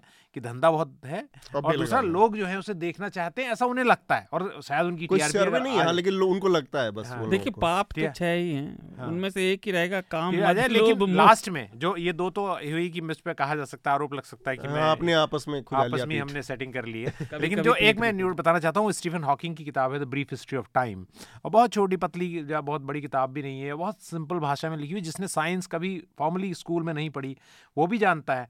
और वो बताते हैं कैसे सोलर सिस्टम और कैसे साइंस और कैसे हाइजनबर्ग प्रिंसिपल और ये सब चलता है। तो आज पहली बार बहुत दिनों बाद मुझे खुशी हो रही है कि मतलब मैंने साइंस पढ़ा और इसलिए आज बताने का थोड़ा मौका भी मिला और आपने तो बहुत सारे फार्मूले बहुत सारे पुराने वैज्ञानिकों के नाम याद दिलवा दिए। हाँ हम लोग नाम भूल गए तो बताइए। हाँ वेरी इंपॉर्टेंट का आपने याद दिला दिया। हाँ। इतने सारे वैज्ञानिकों पुराने तो एक बार क्या हुआ मैं किस्सा छोटा सा अगर एक वक्त मिनट हाँ, हाँ। तो मैं जब नक्सलवाद कवर कर रहा था तो माओवादी कैंप में था। तो उन्होंने मुझसे कहा माओवादी लीडर ने, मैंने कहा कि आप क्यों स्कूल तोड़ते हैं? और आप क्यों यहाँ पर लोगों को, उसकी बहुत लेयर्ड कहानी है, मैं संक्षेप में बता रहा हूँ। तो उन्होंने कहा कि नहीं, हम स्कूल तोड़ते ही नहीं हैं, हम बच्चों को and he was also very educated person हम बच्चों को पढ़ाते भी हैं, और वास्तव में एजुकेशन उनके कैम्प में हो रही थी। और लेकिन बहुत बेसिक एजुकेशन थी तो मैंने कहा, एक बात बताइए, आप स्कूल तोड़ते हैं, और आप कह, ये प्रोपोगेंडा कर रहे हैं कि हम बच्चों को पढ़ाते हैं। क्या आप मैक्सवेल ट्रांसफॉर्मेशन पढ़ा सकते हैं इनको तो उसने मुझे देखा you would know what is Maxwell transformation कह नहीं इतनी हायर एजुकेशन तो हम यहाँ नहीं करा सकते तो मैंने कहा फिर हाँ। उसके लिए आपको ये सोचना पड़ेगा कि आप जब रिवॉल्यूशन हाँ, की बात करें टोटल हाँ, परिवर्तन ऑफ़ सिस्टम तो तो ये मतलब इस बात को बहुत ज़्यादा गंभीरता से। न सुना जाए सिर्फ़ ये बात बात की बात याद आ गई तो मैं कह रहा था बट हम्म, बहुत अच्छा लगा आपके तो आ, मेरा रिकमेंडेशन दो है। एक तो बीबीसी की दूसरी हिस्से भी की डॉक्यूमेंट्री आ गई हृदय ने आ, दोनों हिस्से मिल कैसे? मतलब शार्दुल ने दोनों देख लिया और उस पर रिव्यू कर दिया। तो दूसरा पार्ट भी देखे मैंने पिछले हफ़्ते रिकमेंड कर किया था पहला पार्ट लेकिन दोनों पार्ट देखे और फिर अपनी राय बनाए डॉक्यूमेंट्री में। हम लोग कई बार ट्रैप हो जाते हैं बहुत सारी चीज़ों में वो एक तो कन्फर्मेशन बायस के वाली बात है और दूसरा ओपिनियनेटेड होके। तो देखें फ़िल्म पहले और डॉक्यूमेंट्री को उसके बाद कोई राय बनाएँ।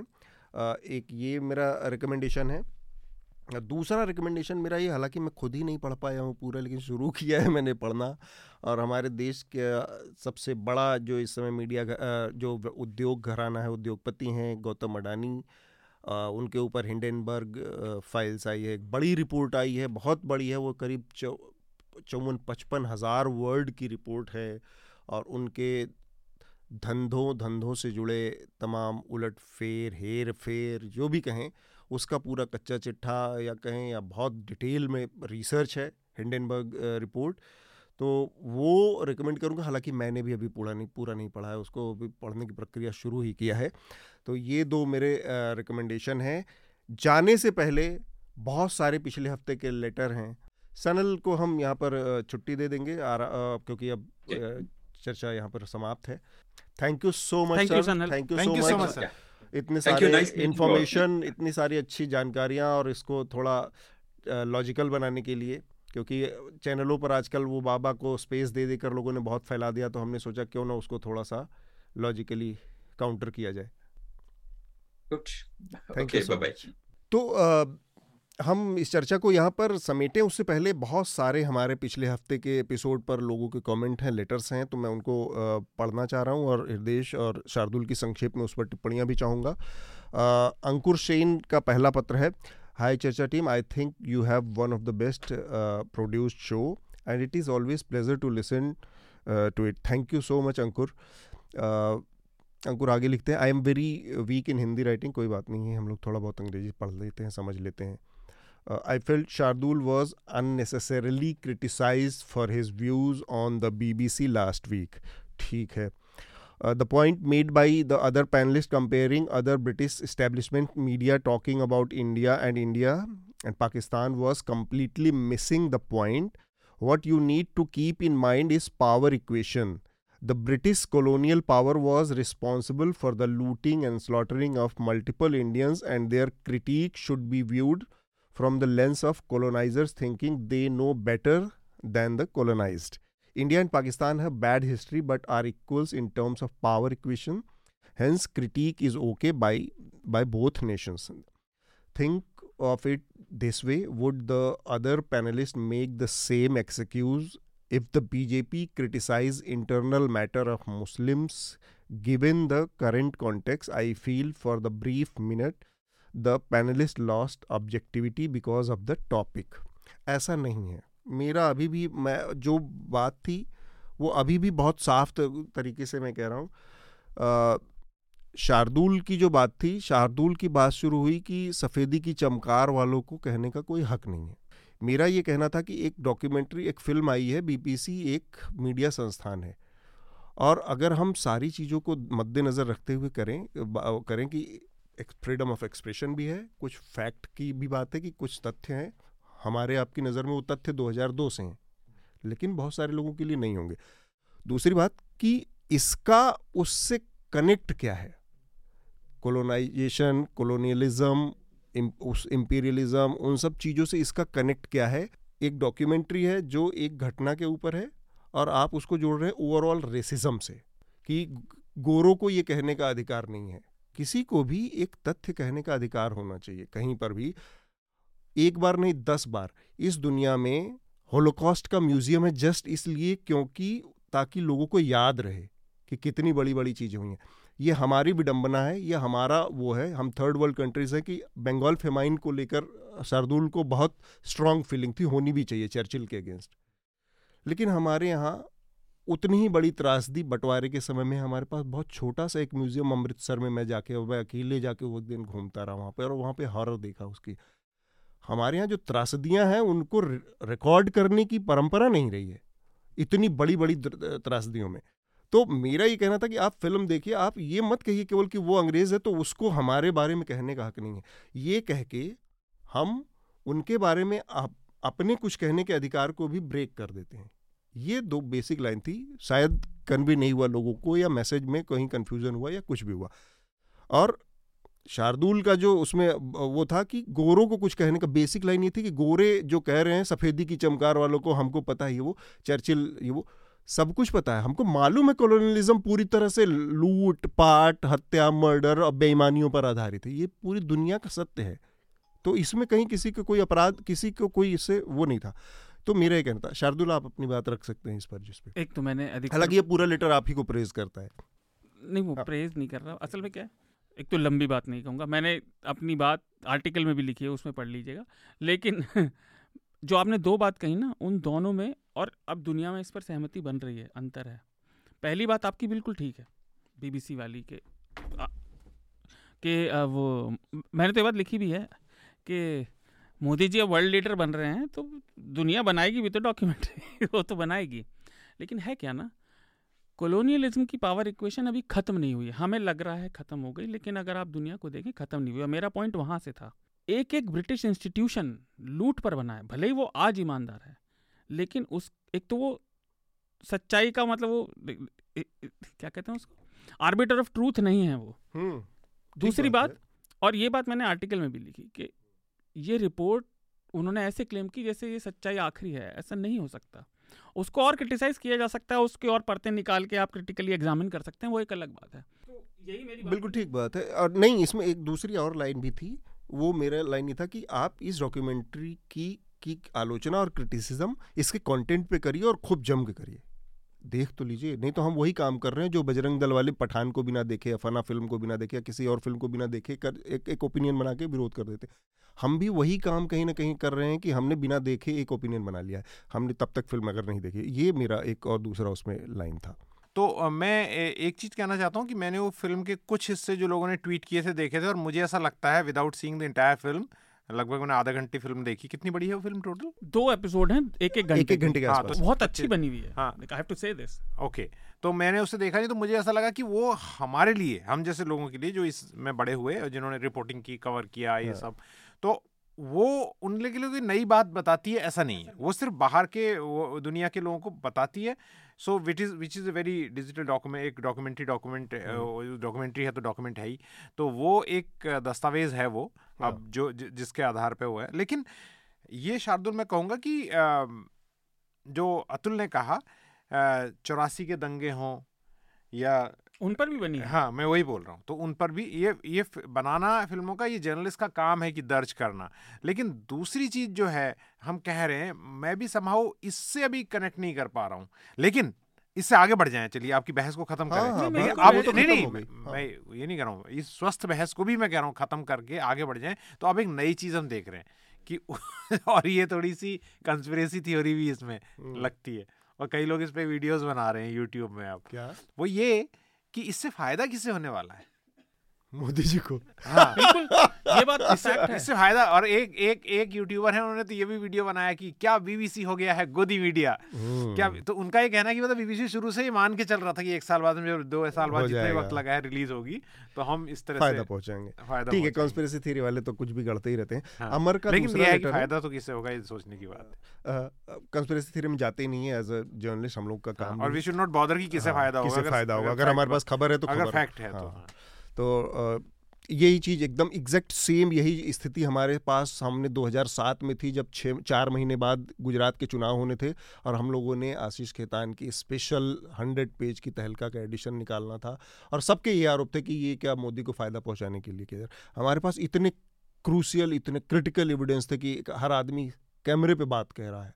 तब उस खबर को रखना हमारा काम था। बाकी हर आदमी कॉन्स्पिरेसी में जाता रहेगा कौन किसका कैसे समझ आशीष खेतान वाला टुकड़ा उसमें है भी। बहुत सारा इस्तेमाल हुआ हाँ इस डॉक्यूमेंट्री में। uh, अमर कह रहे हैं this is regarding argument between panelist during Charcha 250 I understand what's where Shardul's point comes from the the tragedy of colonialism is not something we can afford to forget and should not allow Europe to forget it either. बिल्कुल ठीक बात। But it reject any sort of commentary prima facie in this background will amount to reverse uh, Orientalism. By and large, we don't see much change in colonial mindset of Western world, but let's not forget that Indian mindset is still casteist, communal, patriarchal. It should not be a game of one upmanship. Critical scrutiny should be बिल्कुल ठीक बात है ये इनकी बात से किसी को शायद इतना आपत्ति भी नहीं है और हम लोग इससे एग्री भी कर रहे हैं कृष्णन का एक लेटर है hi I am British public who fund the BBC I pay 43 quarter euro quarterly to keep my news free of propaganda and spins Shardul is right in saying that the empire shouldn't lecture India about pogroms and riots.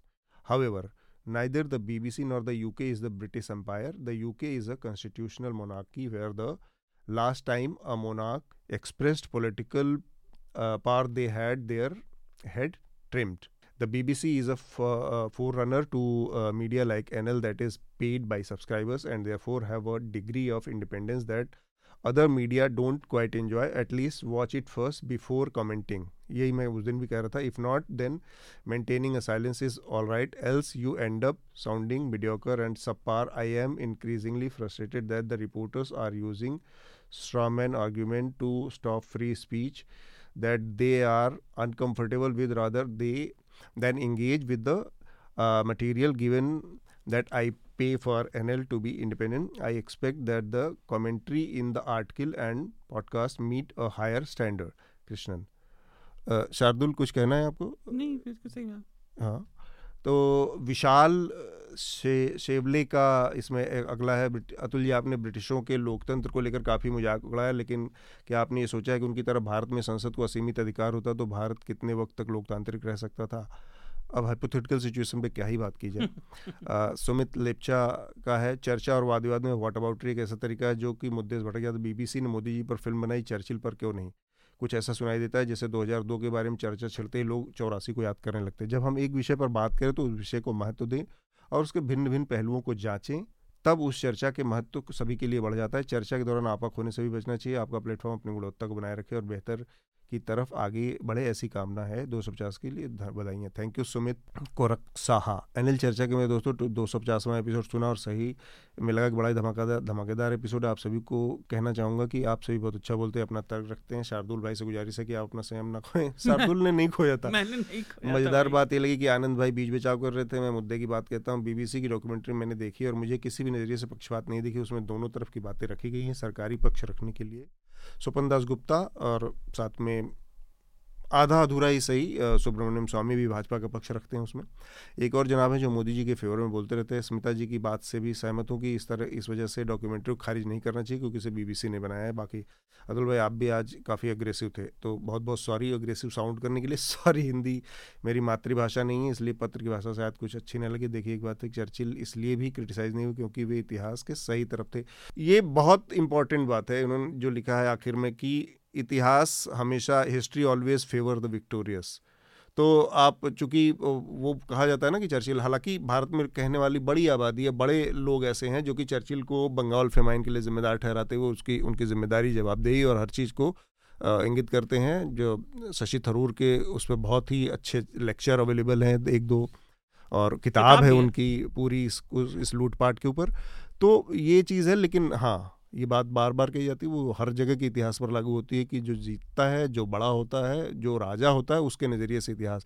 और इसे ये चीज़ बहुत सारे क्षेत्रों में लागू होती है। हाँ। भाषा वही होती है जो राजा की भाषा होती है। आप देखें कि भारत में मुगल टाइम में फारसी राजभाषा थी उसके बाद अंग्रेज़ रहे तो अंग्रेज़ी हमारे यहाँ वो राज की वो तो वो हर चीज़ होती है जो जो राजा होता है। दुनिया की भाषा इसीलिए कनेक्टिविटी है क्योंकि दुनिया में ब्रिटेन का या इंग्लैंड का सबसे बड़ा जो हाँ, एक्सपोर्ट हाँ, है वो भाषा है अंग्रेज़ी भाषा है। एक चीज़ मैं कहना चाहूँगा इन सारे पत्रों के लिए ऐसा इम्प्रेशन गया कि मैं उसको आमूल चूल रिजेक्ट कर रहा था मैं ये नहीं कर रहा था और आपको मेरे रिव्यू में भी वो दिखेगा। लेकिन ब्रिटिशर से बाकी सबसे नहीं लेकिन ब्रिटिशर से मेरी कम से कम मेरी व्यक्तिगत तौर पे मैं बहुत क्रिटिकल नज़रिए से देखता हूँ क्योंकि उन्होंने आज तक कम कम से कम भारत के लिए जितने भी कांड हुए उनके लिए माफ़ी भी नहीं जैसे जलिया वाला का कभी माफ़ी नहीं मांगी। दूसरा वो हमें ऑफिशियली माफ़ी देने के लिए रिकोगनाइज भी नहीं किए हैं आज तक। तो ये कुछ घाव हैं जो काफ़ी लंबे हैं। तो कुछ लोगों को वो ज़्यादा महसूस होते हैं, कुछ को कम। मैंने उसको रिजेक्ट करने को नहीं कहा। इनफैक्ट मैं तो मानता हूँ दूसरा लोगों ने पहले पार्ट पे ज़्यादा शोर मचाया, दूसरा पार्ट कहीं ज़्यादा क्रिटिकल है। मिस्टर मोदी के लिए। लेकिन ये दो अलग अलग चीज़ें हैं कि हाँ। उन्होंने अपने पापों के लिए माफ़ी नहीं मांगी और हम अपने चुने हुए नेता को पाप करने के लिए अनुमति दे रहे हैं और उस पर बात भी नहीं करना चाहते मैंने मैं नहीं कह रहा हूँ आप दे रहे हैं।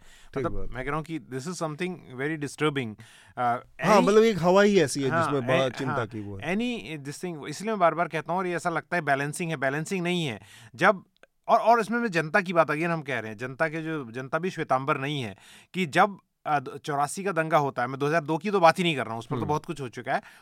और मैं बैलेंसिंग के लिए नहीं कह रहा हूँ। तो उसमें आ, स- मतलब एक वो वो भी नरसंहार था आ, राज्य प्रायोजित नरसंहार था। बिल्कुल और उसके बाद जिन लोगों को टिकट दिया उन पर स्पष्ट रूप से आरोप थे कि उन्होंने जो है उस नरसंहार में हिस्सा लिया। और जनता चुनकर सबसे बड़ी मेजोरिटी देती है। मोदी स्टिल कैन अभी तक वो उस मेजोरिटी को नहीं हरा पाए ठीक है? वो जो मेजोरिटी राजीव गांधी को मिली थी तो ये ये भी दिखाता है अगेन सुपरस्टिशन की तरह ही कि हमारे देश में दंगों के करने वालों को कितनी Political जबरदस्त- dividend क्या है नहीं वो उसको कितनी ज़्यादा सहमति लोगों का अप्रूवल है। हम्म, ठीक बात है। तो हम इसके साथ ही आज की चर्चा को यहाँ पर रोकेंगे। सनल आचार्य प्रशांत शार्दुल हृदय आप सबका इस चर्चा में शामिल होने के लिए बहुत बहुत शुक्रिया। शुक्रिया। धन्यवाद। न्यूज़ लॉन्ड्री के सभी पॉडकास्ट ट्विटर आई और दूसरे पॉडकास्ट प्लेटफॉर्म पे उपलब्ध हैं। खबरों को विज्ञापन के दबाव से आज़ाद रखें। न्यूज़ लॉन्ड्री को सब्सक्राइब करें।